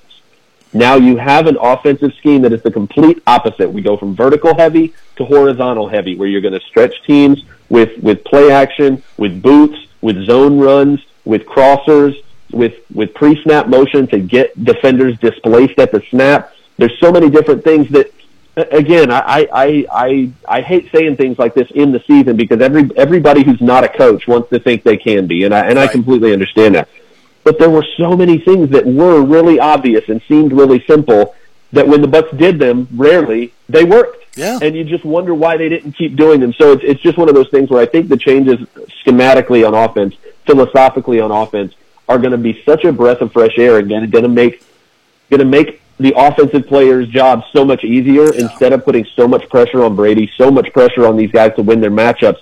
It's going to be a lot easier for them to be schemed open to the point where it, it's just going to it's just going to be refreshing, I think, for a lot of Bucs fans. And again, anybody who reads that article and thinks, oh, you know, there's no way you can be better with Baker Mayfield instead of Tom Brady, it's why this game is such a great team sport. Exactly. Because I think those those big picture and holistic changes that are going to happen on that side of the ball, and that's the third point I brought up in the article is it affected the defense in such a bad way last year. And I thought the Cowboy the Cowboys game was the perfect cherry on top of that because go back and look at the first two drives of that Cowboys game, and the Bucs defense was here to play. The Bucs defense came to play playoff football that night, and when they saw two starting possessions from their offense that were absolute hot garbage, like they had been for 90% of the season, and they saw that for, that again, at the biggest stage and the biggest moment that they showed up and, and that offense didn't, they, they lost it. They lost all the mojo. They lost all the, the, the energy and the momentum and the, and the fire that they brought. And that's when the defense started to falter, when they saw that they brought their game and the offense didn't. That's, that was the whole season. It was like that. So I think balancing the offense, staying on the field, having some sustained drives with with this new offensive scheme is going to do wonders for the defense. And and I think we're just going to see a much more complete, much more fresh, and and, and much more innovative team in, in every way this season. And you're right. We spent so much time talking about the quarterbacks and, and all those things and Brady to Mayfield, but where do you think kind of the, the running game kind of factors in this? Because we saw it last year when they ran the ball and they committed to it. And I think that's what Canales said. It's like it's not that they didn't run the ball; they just they didn't commit to it. And when they ran for over 100 yards last year, more than often not, they picked up a W. So where do you think that fits into what they're going to want to do? And, and Rachaad White, obviously, uh, can he be a special player like a lot of people think he has the potential to be? I definitely think Rachaad can be a special player. I, I think that you know even in a in an era of the where the franchise running back, right, the the featured back is kind of a dying breed. Um, actions speak louder than words. Look at what the Bucs didn't do this offseason. What did the Bucs not do? They did not invest premium resources in, a run, in the running back position. That tells me that, that they think Rachaad White is the guy and they're going to treat him as the guy until further notice. They didn't draft a running back at all, not even in the, on day three. You know what I mean? So they brought in Chase Edmonds to, to be kind of the, the backup change of pace guy, the cheap veteran guy. They still got Ke'Shawn Vaughn. I think Sean Tucker is the second best running back on this team already. Uh, the undrafted free agent. I'm a huge really? fan of his coming out of Syracuse. Huh. Uh, I know he's got a little bit of a heart issue that I think they're trying to make sure is going to be okay so that he can be healthy and safe on the field. Um, but but I think they have enough depth wise and, and all of those actions say, hey, Rachaad White is the guy. He's going to get 20, 25 touches a game. We understand he can play on all three downs, and we're going to take advantage of that. Um, and also, and I know that Canales was asked about this at the intro presser. He was he was on the other sideline in Munich when when Rachaad White had that breakout performance against right. the Seahawks. So I think he saw firsthand, hey, this this guy's going to do well in my system. I'm going to put him in position to to to to be a featured back and to make the most of those skill sets. But but like you said, it, it's more philosophical. And, and you mentioned Pewter Report earlier, and obviously Scott has said a lot of things and, and said them through the season about what was going on behind the scenes right philosophically between Todd and Byron and in maybe even Harold Goodwin and some of the other guys on the staff mm-hmm. that didn't understand why the running game was not invested in, why the running game was not prioritized, why the running game was not was completely given up on on so many occasions early in games. And and I think that's what led to the the biggest part of the disconnect on the sideline was I think between a defensive coach, a defensive head coach and a, and a and a set of defensive coaches that were frustrated with the fact that their team is their units going on the field over and over and over and over again because they can't sustain drives because teams are just sitting back and knowing they're probably just going to sling the ball all day long and we're just going to sit back and wait for these same boring vertical routes and curls and comebacks over and over and over again and sitting on stuff and that's what they did. And and again to, to kind of piggyback off of of Scott's reporting he said basically even Harold Goodwin and some of the other offensive coaches are like, "Hey, run the damn ball. Right. Let, let's let's at least try yes. to put in some of these basic concepts that are that are going to work." And I think Rick Stroud at the Tampa Bay Times alluded to this as well that there was a there was just a disconnect philosophically with why aren't we even trying to do this? Mm-hmm. And I think that was the big the big thing that led to the change on offense is that we've got to be of one mind. We've got to try to balance this and and at least try to stay committed to it to the point where we don't hang our offense out to dry in the passing game because they're just sitting on that stuff, and hang our defense out to dry because there's so many three and outs. There's so many quick three and outs because you're throwing the ball. You're not even exactly. taking time off the clock. Right. Uh, and I think that was again a big philosophical disconnect that hopefully will be mended with with kind of the complete 180 that they're doing scheme wise on offense. Luke Easterling joining us here from Athlon Sports. And it, you know, Luke, it's, it's funny. I agree with everything you said. It's why I keep just nodding my head. I'm like, yes, yes, yes. All of this stuff is, is stuff that we've talked about. And I love the fact that the national narrative is what it is. And that's fine. Let them think that way. It doesn't, it doesn't win any games, uh, for you anyway, or lose any games, what the national media thinks. But it is something I like to call Dallas to Dallas when I look back at this season. And this is hmm. the reason I'm asking it is because this is why I fear, I think this roster is good enough to win nine, ten games. The coaching staff scares the hell out of me. Um, because you look at that team that took on Dallas in week one, they kicked their ass. It wasn't even yep. close. It wasn't. I was at that game. That was an ass whooping. Up and down, and the Bucs ran the football. They threw the football. They played great defense. They got turnover. They did everything they needed to knock Dak out of the game. They were they were fantastic. That was the team that we saw in 2021. And then that team at the end of the year, Dallas to Dallas, was a shell. And it wasn't just because, you know, Shaq, uh, Shaq was out and they lost a couple people. I get it. Uh, you know, Ryan Jensen didn't play in that first game either, right? Um, so Dallas to Dallas, this team got worse all season long. Everything they did, they got worse because what happens during an NFL season? People get tape on you. They see what you're doing, and if you're not reinventing yourself, or you know, and and, and thinking one step ahead of everybody else. They know what you're going to do. We're going to do this. This is the way good coaching staffs work throughout the league. They get better as the year goes on. And this staff did not. This staff was outcoached, I think, every game I ever saw after the Dallas game, to be quite honest, except maybe Seattle.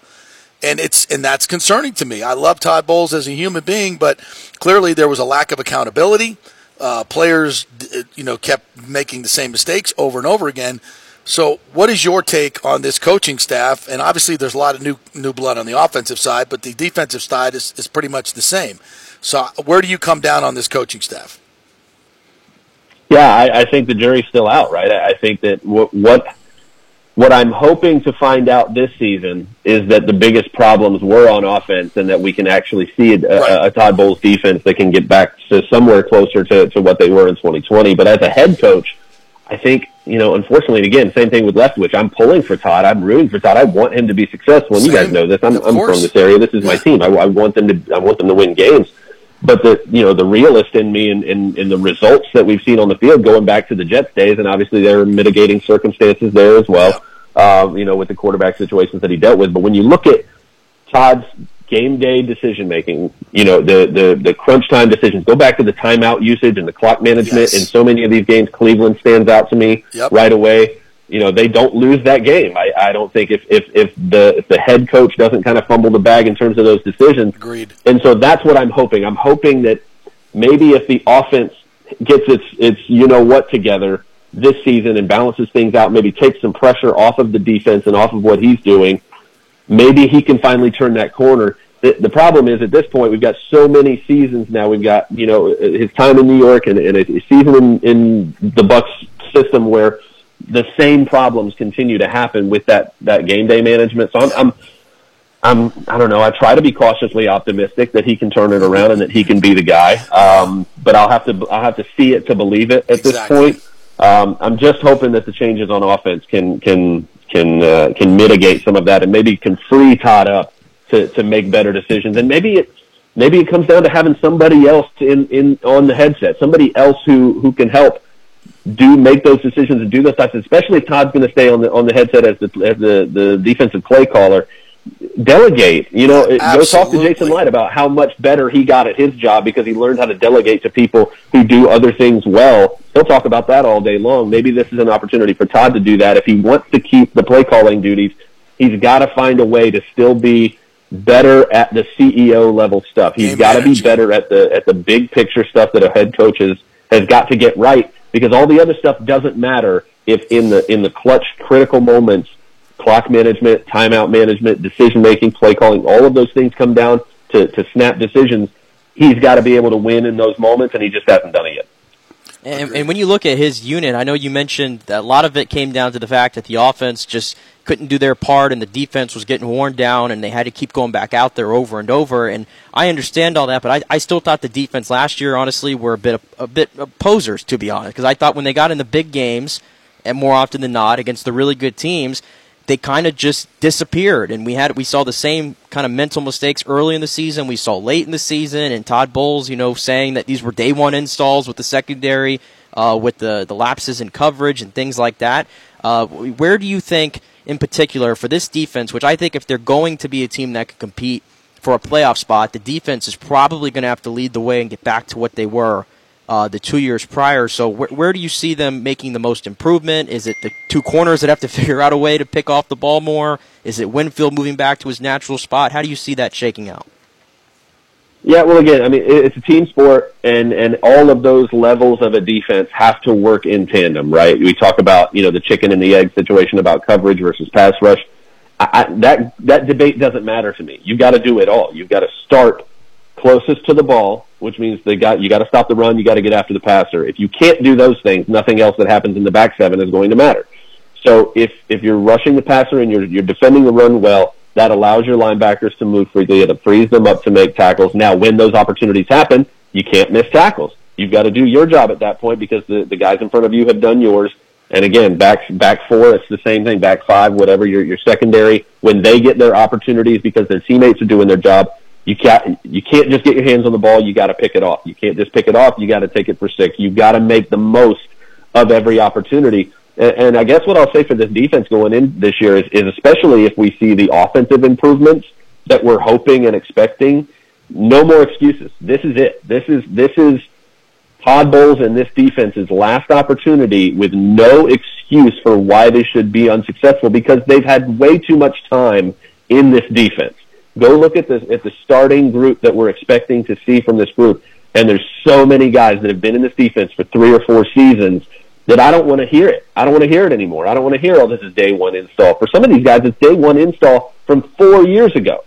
So I don't want to hear the mental lapses in coverage. I don't want to hear the technique problems and the missed tackles. This is all very basic, fundamental stuff that for guys that have been in the same scheme for three or four years, is there's no excuse for those for those mistakes anymore. And so it, it really is put up or shut up time on that side of the ball. Again, especially if we see the offensive improvements, it, the defense has got to be closer to the the playoff 2020 defense over the entire regular season. Because even for much of that season, they weren't that unit yet, right? They right. really turned it on in that postseason. So uh, again, it, it, this is the put up or shut up season for Todd Bowles as a head coach. I think it's that way for his his unit on that side of the ball. Um, just just no more excuses. They've got to get the job done. Yeah, they they've invested heavily in that defense, and they, they have to produce. Um, all right, Luke. Last thing, uh, we'll get you out of here on this, and you could take a, sh- a, a quick stab at this question or maybe you can go back in the lab and it might be something you want to develop a, a full piece on because I'd love to get to uh, your long form take on this. So we're doing something we call the Super Bowl game plan. Uh, for the Bucs. In other words, we're looking at the bones of this team right now, what's available, what they have here, what they've done in this draft, and projecting, you know, two, three, four years down the road, if they're going to get back to the Super Bowl, how do they do it? And are there pieces here that are, that that they can lead that way? Um, you know, I talked about Calijah Kancey has to become uh, a Pro Bowl player, and he and Vita Vea have to be a great tandem moving forward. Rachaad White has to be a top five to seven producing running back in this league. Um, I don't necessarily think they have their head coach yet, or their or their quarterback yet. That's going to be that guy three, four years down the line. So if you were going to look at the bones of this team, what we have now, the pieces, and like I said, you know, some of these fifth rounders have to hit. Some of these six rounders have to hit. Trey Palmer may have to become a very in- integral part. Is he able to do that? Is SirVocea Dennis a guy that's going to take over in the middle and be a Pro Bowl performer? Because it's my feeling that to be win a Super Bowl, you got to have at least 9, 10, 11 guys – that were our, what I call our Pro Bowl players or plus players, where they're winning 75 to 80 percent of their reps against their competition. So, with all that said, do you think that the Bucs have some some good bones to this team right now, where they could be back in the Super Bowl in say three, four years? I do. I do think the bones are there at certain positions. Some of those are premium positions. Obviously, the first name that jumps out to me is Tristan Wirfs. The second one is Antoine Winfield Jr. I, I think those two guys, and, and I think we'll see that soon with with financial rewards. Right. I think both of those guys are going to get very nice, very well deserved uh, long term contract extensions. And I think Vita's already there. He's under contract through 2026 with a nice new deal uh, that's looking more economical by the day as yeah, we see yeah. some of these other nose tackles sign yeah. their extensions. Um, but I think I think those three guys, you know, you're getting into the 26, 27 year old range. I think Chris Godwin, obviously, as if he's back to full strength, yep. I think he's he's in that that batch as well.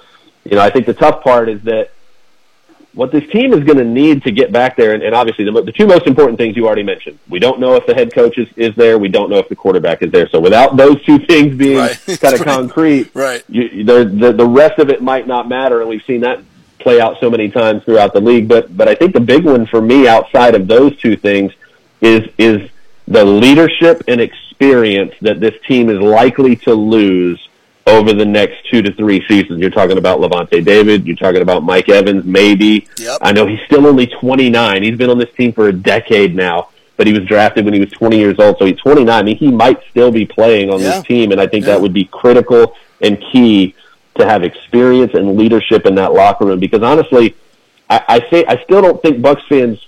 It, maybe some Bucs fans do, but I don't think enough Bucs fans appreciate what that locker room lost in terms of veteran experience and leadership with the loss of Rob Gronkowski, Jason Pierre-Paul, and Ndamukong Suh. Those three guys in particular, not being in that locker room, not being on that sideline, I think had a lot to do with the, the massive drop off that we saw overall from this team. And, and, and I just don't think that gets enough credit, to be honest. So I, I, I think moving it. forward, if you're talking about a team that's got to get to the Super Bowl, they're going to lose some of that that they still have and they're going to have to replace that in, in big ways. And, and some of that's hard to replicate because Mike and Lavonte have been here forever. They have been th- embedded in this franchise. That stuff doesn't just you know, materialize out of thin air over two or three seasons. So uh, they're going to have to have guys that have been in that locker room for a while to step up and become those leaders. They're going to have to find the quarterback. They're going to have to find the head coach. I honestly think the Rachaad White thing, and I love Rachaad White. I think that's kind of a cherry on top. That's like the icing on the cake kind of thing. I don't even think he needs to be a top five running back for them to get back to the Super Bowl. I think he can be, and I think it would definitely be helpful. But I think if you do a lot of other things, you can get by with with a little bit less at that position. If you have, and I think Seattle's a great example. They've done it with different guys. Chris Carson was a Yeah. sixth round pick, Yeah. seventh round pick, and became a guy that can be effective. You can find that. Obviously, I hope he becomes that guy because it makes it a lot easier. Yeah. Um, there's some really nice bones here. Again, without the head coach being a sure thing, without the quarterback being a sure thing, it's it's still a shot in the dark. Exactly. And I, I do think that the the attrition on the back end of the uh, the age part of the roster, the experience, and and I think pe- I think Bucs fans might find out how spoiled we have been with guys like Lavonte David on defense and Mike Evans on offense, who have lifelong, career long captains and leaders and superstars in this league to kind of lead that locker room. Those guys don't grow on trees. It doesn't happen very often that you have one guy on either side of the ball that can kind of be pillars of an entire era, and that's going to be really hard to replicate. Agreed. Uh, great stuff, Luke. Uh, I think we're all in the same wavelength here. So go check out uh, his his latest uh, article there on Athlon Sports and uh, give give the folks all the places they can find you and where, what content you got going on. Yeah, um, uh, again, athlonsports.com. You can find all our stuff. Um, I'm on social media on Twitter at Luke Easterling and then at Athlon Sports if you want to just catch all our stuff. We got a lot of great, I I know you guys were talking NBA earlier. We got a lot of great NBA stuff on, on Athlon right now because I know that's what uh, is buzzing for a lot of people. Uh, but we still got a lot of great analysis and off-season stuff for the NFL. Um, so yeah, we're we're trying to catch all the sports there. This it's underrated sports time right now. We got the, Yeah. the the playoffs in multiple sports. The the World Series are happening in college. There's a lot of fun stuff going on. Uh, so we're trying to hit on all of it over there at Athlon for you guys. Good stuff, my man. Thanks, Luke. Appreciate it. Hey, my pleasure, guys. Take care. Yeah, there's I'm we're we're totally on the same wavelength here with Luke, and um, and it just it just goes to show you again, we're not saying the Bucs are going to win the Super Bowl because you don't have the two most important pieces right now, and that's head coach and quarterback. I, I think I've mentioned this before. Like the most important positions, the premium positions that you need to have in order to be one of the top teams in the NFL. The Bucs have questions. I'd argue at every single one of them, and that's you throw head coach in there, right? Andy Reid, Patrick Mahomes.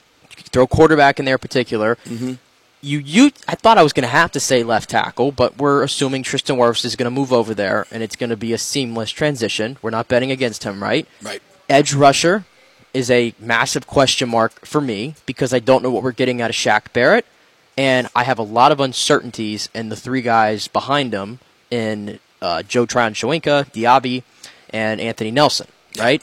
And then in the back end, impact corners, you have two really good cover corners, like two of the best in the league, but they're not ball hawks. Right. So, are they really in the upper echelon of cornerbacks in the NFL? I'd argue not, even though mm-hmm. they're paid like it. So that's kind of when you look at it like that. I'm not saying it's grim by any means because there's still good players there.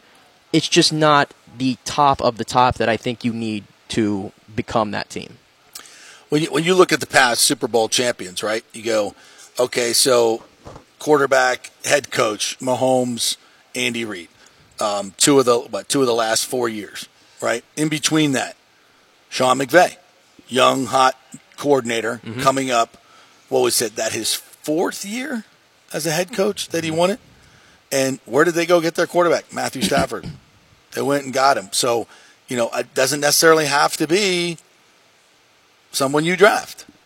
You know, you Yeah, could. and the know, other team, the other team that you can mention in there did the same thing. Joe Burrow, but they they drafted. Well, I was going to say the the Brady Arians, obviously. Yeah, Brady Arians, exactly. That's that's following that same model.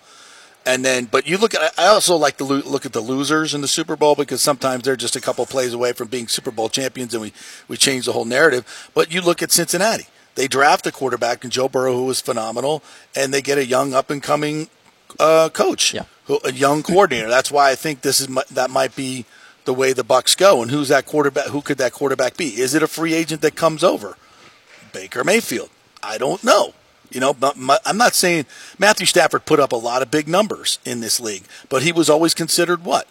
Not a winner. Yeah. Right. That was my that was my take on Matthew Stafford. I didn't think he was a great enough leader, but he when you get a coach that's that's charismatic that can beat that can fill that void, and you got a defensive leader like Aaron Donald, you know, good things come together. So it, it's a lot of people can say, ah, Baker Mayfield's never going to do it.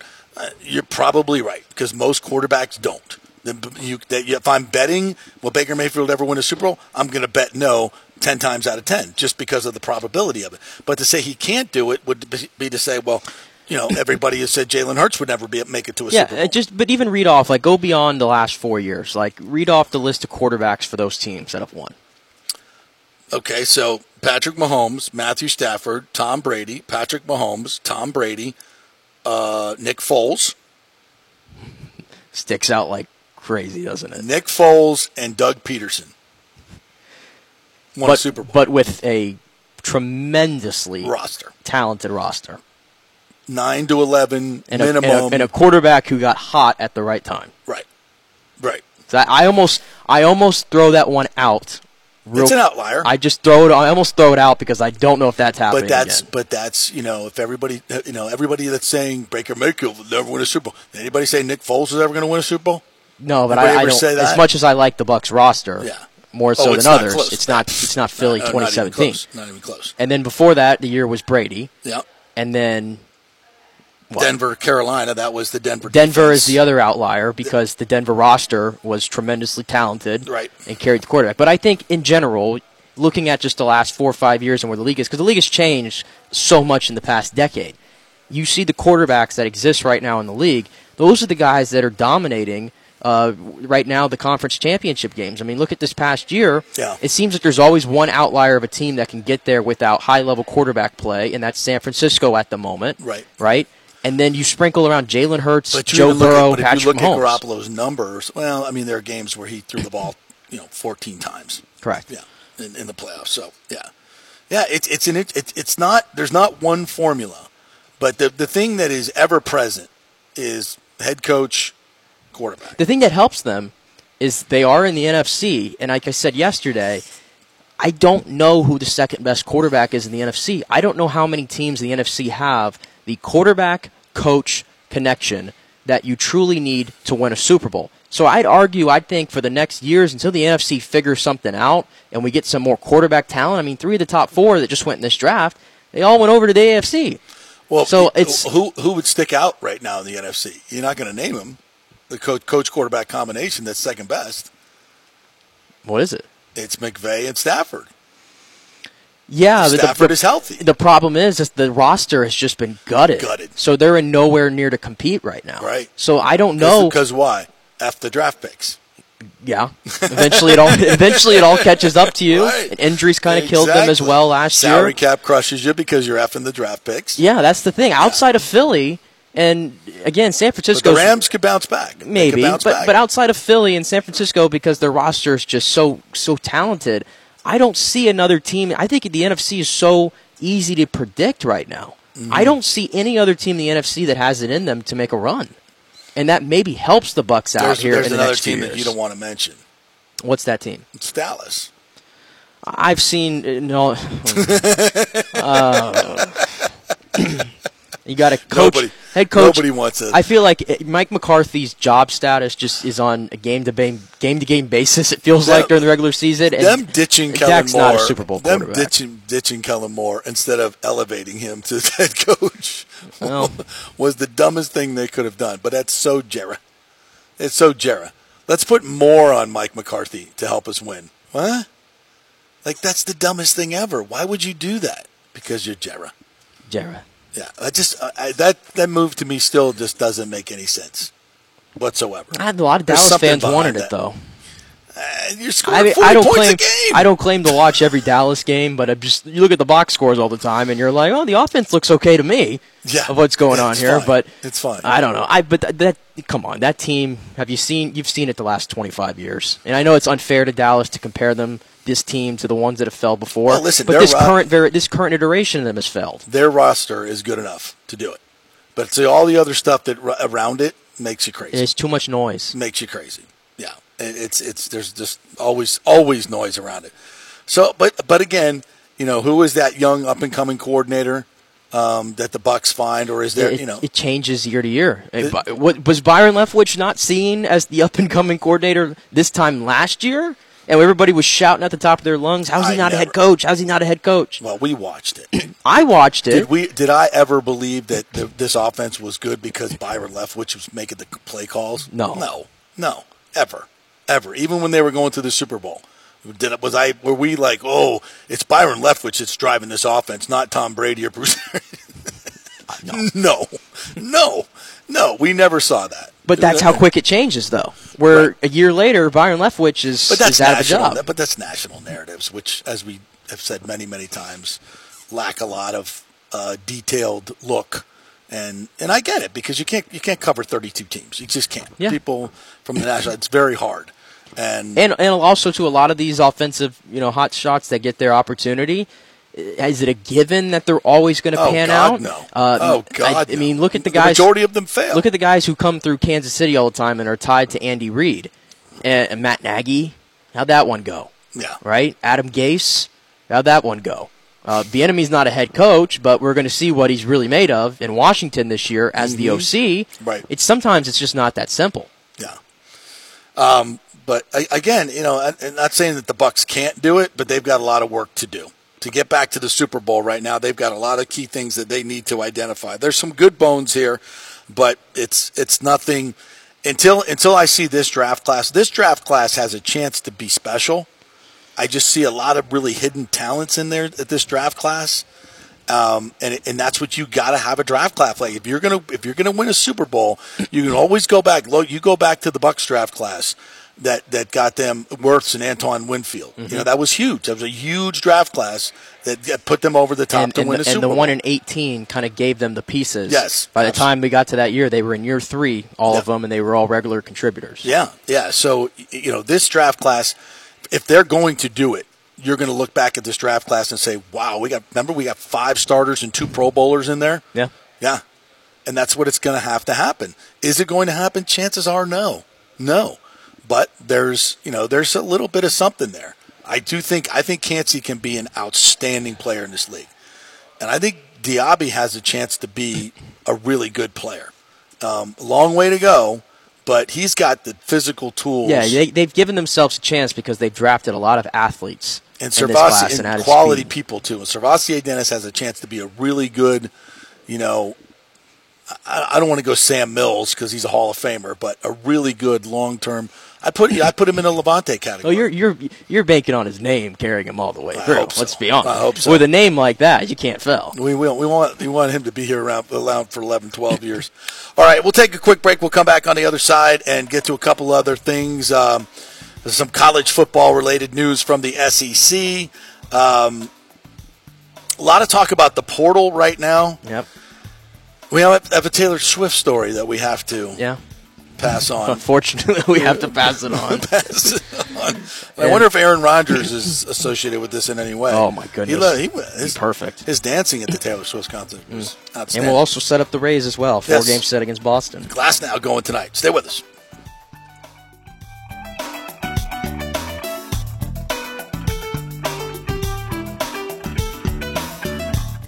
Coverage can be confusing and expensive. I mean, where do you start? Which companies can you count on to pay out fast and fair? Well, call the great folks at Italiano Insurance. It's a family owned business. Jeff and Nat Italiano are carrying on the 60 year plus tradition of giving amazing customer service and giving back to the community through their annual backpack drive for needy students and their support of the local pediatric cancer patients. But it's the customer service that sets them apart. They can shop all your insurance needs and save you big time money. Don't hop on the internet and waste time looking at some bogus reviews. Talk to knowledgeable agents and not some voice generated robot. These are confusing times for homeowners, and Italiano's team of experienced professionals can provide the right coverage for every situation home, auto, business, life. It's Italiano for all the pieces of your life. Call 813 877 7799 or go to ItalianoInsurance.com. Well, Fitz the mortgage guy did it again. A listener heard his ad, was going to another big bank, but called Scott Fitzgerald at American Mortgage Services of Tampa, and Fitz saved him $618 on his monthly payment. Are you kidding me? Folks, that's big money. Rates are going up, they're going down, they're going all over the place. Scott will shop your loan and save you lender fees and get the best rates. Email him, scott at amstampa.com or call 813 294 7595. That's Fitz, the mortgage guy. Lots of stuff going on right now, and these rates are going all over the place. You need somebody knowledgeable in the market that will work hard for you and get you the best deal. That's my man Scott. He's done three loans for me, done thousands of loans for local folks here, works with a lot of the coaches and players in the area. He's the guy. 813 294 7595 or go to scott at amstampa.com. During COVID, over 1.7 million people were added to the Florida Medicaid rolls, but as of April 1st, 2023, most of these people may not be eligible for the Medicaid coverage and will lose their health plan. If you have been notified you are losing your coverage, don't freak out. It's very likely you can apply for a federal subsidy under the Affordable Care Act. Just call 877 652 0244. Our representatives will walk you through the whole process, get some basic information on your income, number of kids, and then they'll find a plan that best fits your needs. In fact, with the new laws, 90% of Americans qualify for reduced or free health care. You can select great plans like Florida Blue, that's my carrier, love them, paying $800 left after making the call. 877 652 0244. Our highly trained professionals know all the intricacies of the new laws. They will do all the work, you save tons of money. So if you're being dropped from Medicaid, fear not. Call 877 652 0244. Get real health insurance, free doctor visits, free blood work, no deductibles. 877 652 0244. Hey, JP here for Extravaganza Productions Incorporated, EPI. You've probably seen their purple logo at so many events that you've gone to. They are based in Tampa. And for over 33 years, they've been creating and producing conferences, meetings, and special events, the biggest to the smallest. Solid reputation of delivering the best audiovisual, sound, lighting, entertainment, video production, and decor on time and on budget. I've worked with them with so many big events. The Warrior Games, which was an Olympic style event all over uh, Tampa Bay, from McDill to the Convention Center to USF. They did it flawlessly, made it look big and fantastic. I've worked with them on small events as well, uh, large and small meetings and conferences, sporting events, fundraisers. If you got a fundraiser, you don't know the logistical way to pull it off, they'll take care of everything. Entertainment events, branding events, grand openings, so much more. The folks at Extravaganza Productions are the most professional and the best. I've worked with them many times. They are fantastic.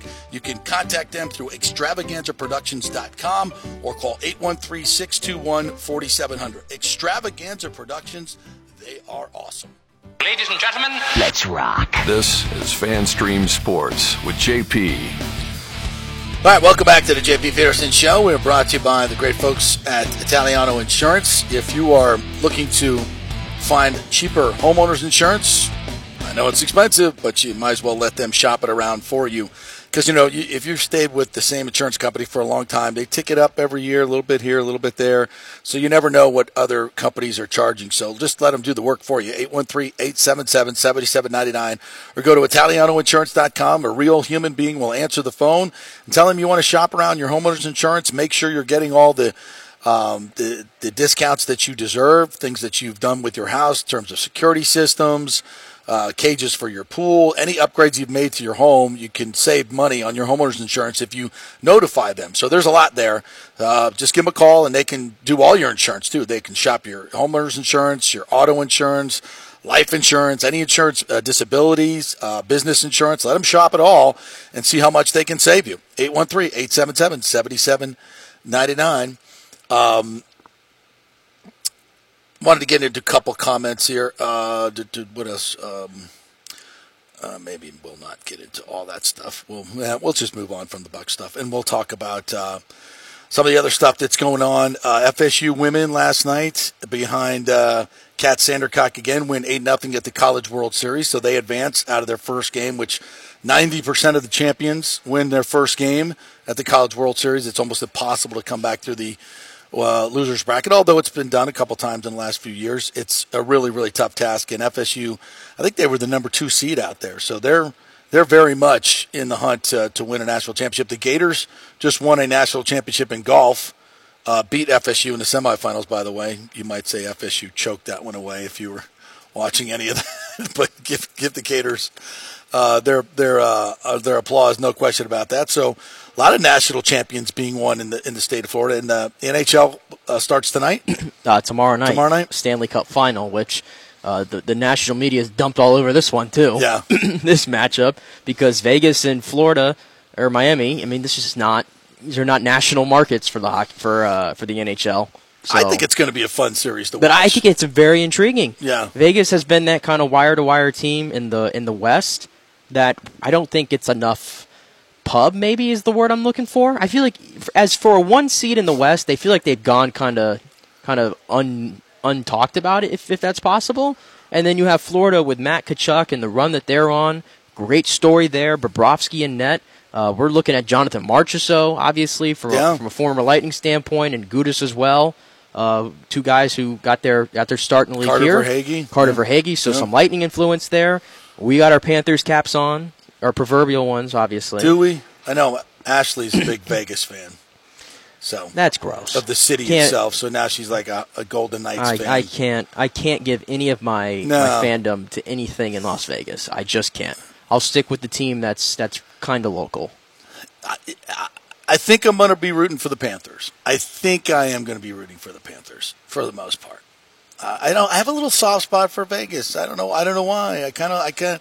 You know, they're they're a very. They're kind of a little bit of like up and coming Lightning franchise. So I see a little bit of us in them, and I just. They- I, I'm they've- just genetically They've been the most successful pre- franchise. predisposed to hate the Panthers. Yeah, they- they've been the most successful franchise other than the Lightning since Yeah. they entered the league. Yes. So they've been kicking at it for a while now.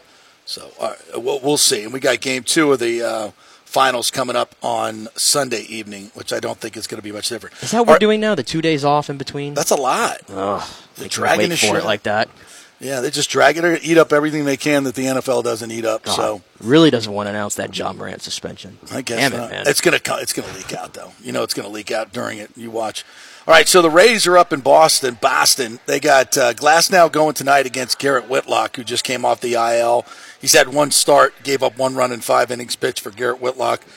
So the Rays, I, you know, again at forty and what 18 Mm-hmm. they're still they have the best record in baseball. But why do I just feel like it's just every game and every series is kind of big here because you know here's Boston. They're two games over 500. They're not a bad baseball team. They're playing at home. Have not been playing well though. Yeah. Three and seven in their last ten coming in. Okay, so in Glasnow, I'm just that's why I'm tuning in tonight. I want to see what he's got. You know, his second start, his first one was pretty good. I thought his first start was good. What do you have? Eight strikeouts and Eight strikeouts, four innings. yeah, so not terrible. So I'm interested to see what he looks like in his first road start, um, and hopefully the Rays get the bats going because Chicago was awful silent, awful silent for the most part.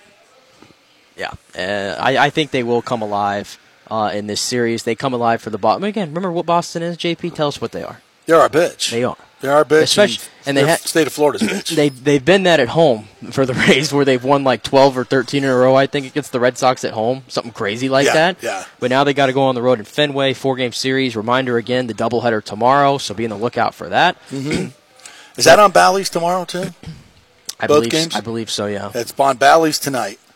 So I'm back to back to Spectrum, so I don't have to go from because last night I could actually go back and forth from ESPN to the finals to the finals game on ABC and watch the the Knowles and them. So that was And- so much easier. And the other thing too with the with the Rays, and this is all of baseball, by the way. And I don't know if you're into this much, but All Star voting opened up uh, a couple days ago. Saw that. I've already started putting my ballots in and constructing it. Now, I'm not one of those fans that's going to go and just spam Rays players every position, right? Mm-hmm. I try to do it straight up.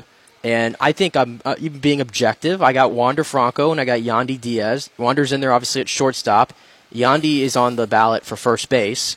I think both of those guys, I, I think they have a strong chance to hopefully be starters. Yeah, but Rizzo. Rizzo's going to get the most of the votes at first. And Rizzo, honestly, when I look at the first baseman in the AL, because they put the numbers right there next to it, the only guy that t- even comes close to Yandy's numbers is Rizzo. Yeah. And we know how Yankees fans are probably going to spam that. Mm-hmm. So it could be a scenario, but Wander Franco deserves it. He leads all of Major League Baseball in WAR, by the way. I think he's at like a 3.5, 3.5 WAR already. Who is? Wander Franco. Is he really? Leads all of baseball. His defensive metrics have been outstanding. Don't be surprised if he wins a gold glove this year Wow. for what he's done. Well, yeah, that, that wouldn't shock me.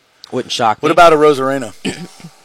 Yeah, I think he's got a good shot. I mean, Arozarena, I think, is the most well-known player on the Rays. Because of the World ba- Baseball Classic. He might get the international vote.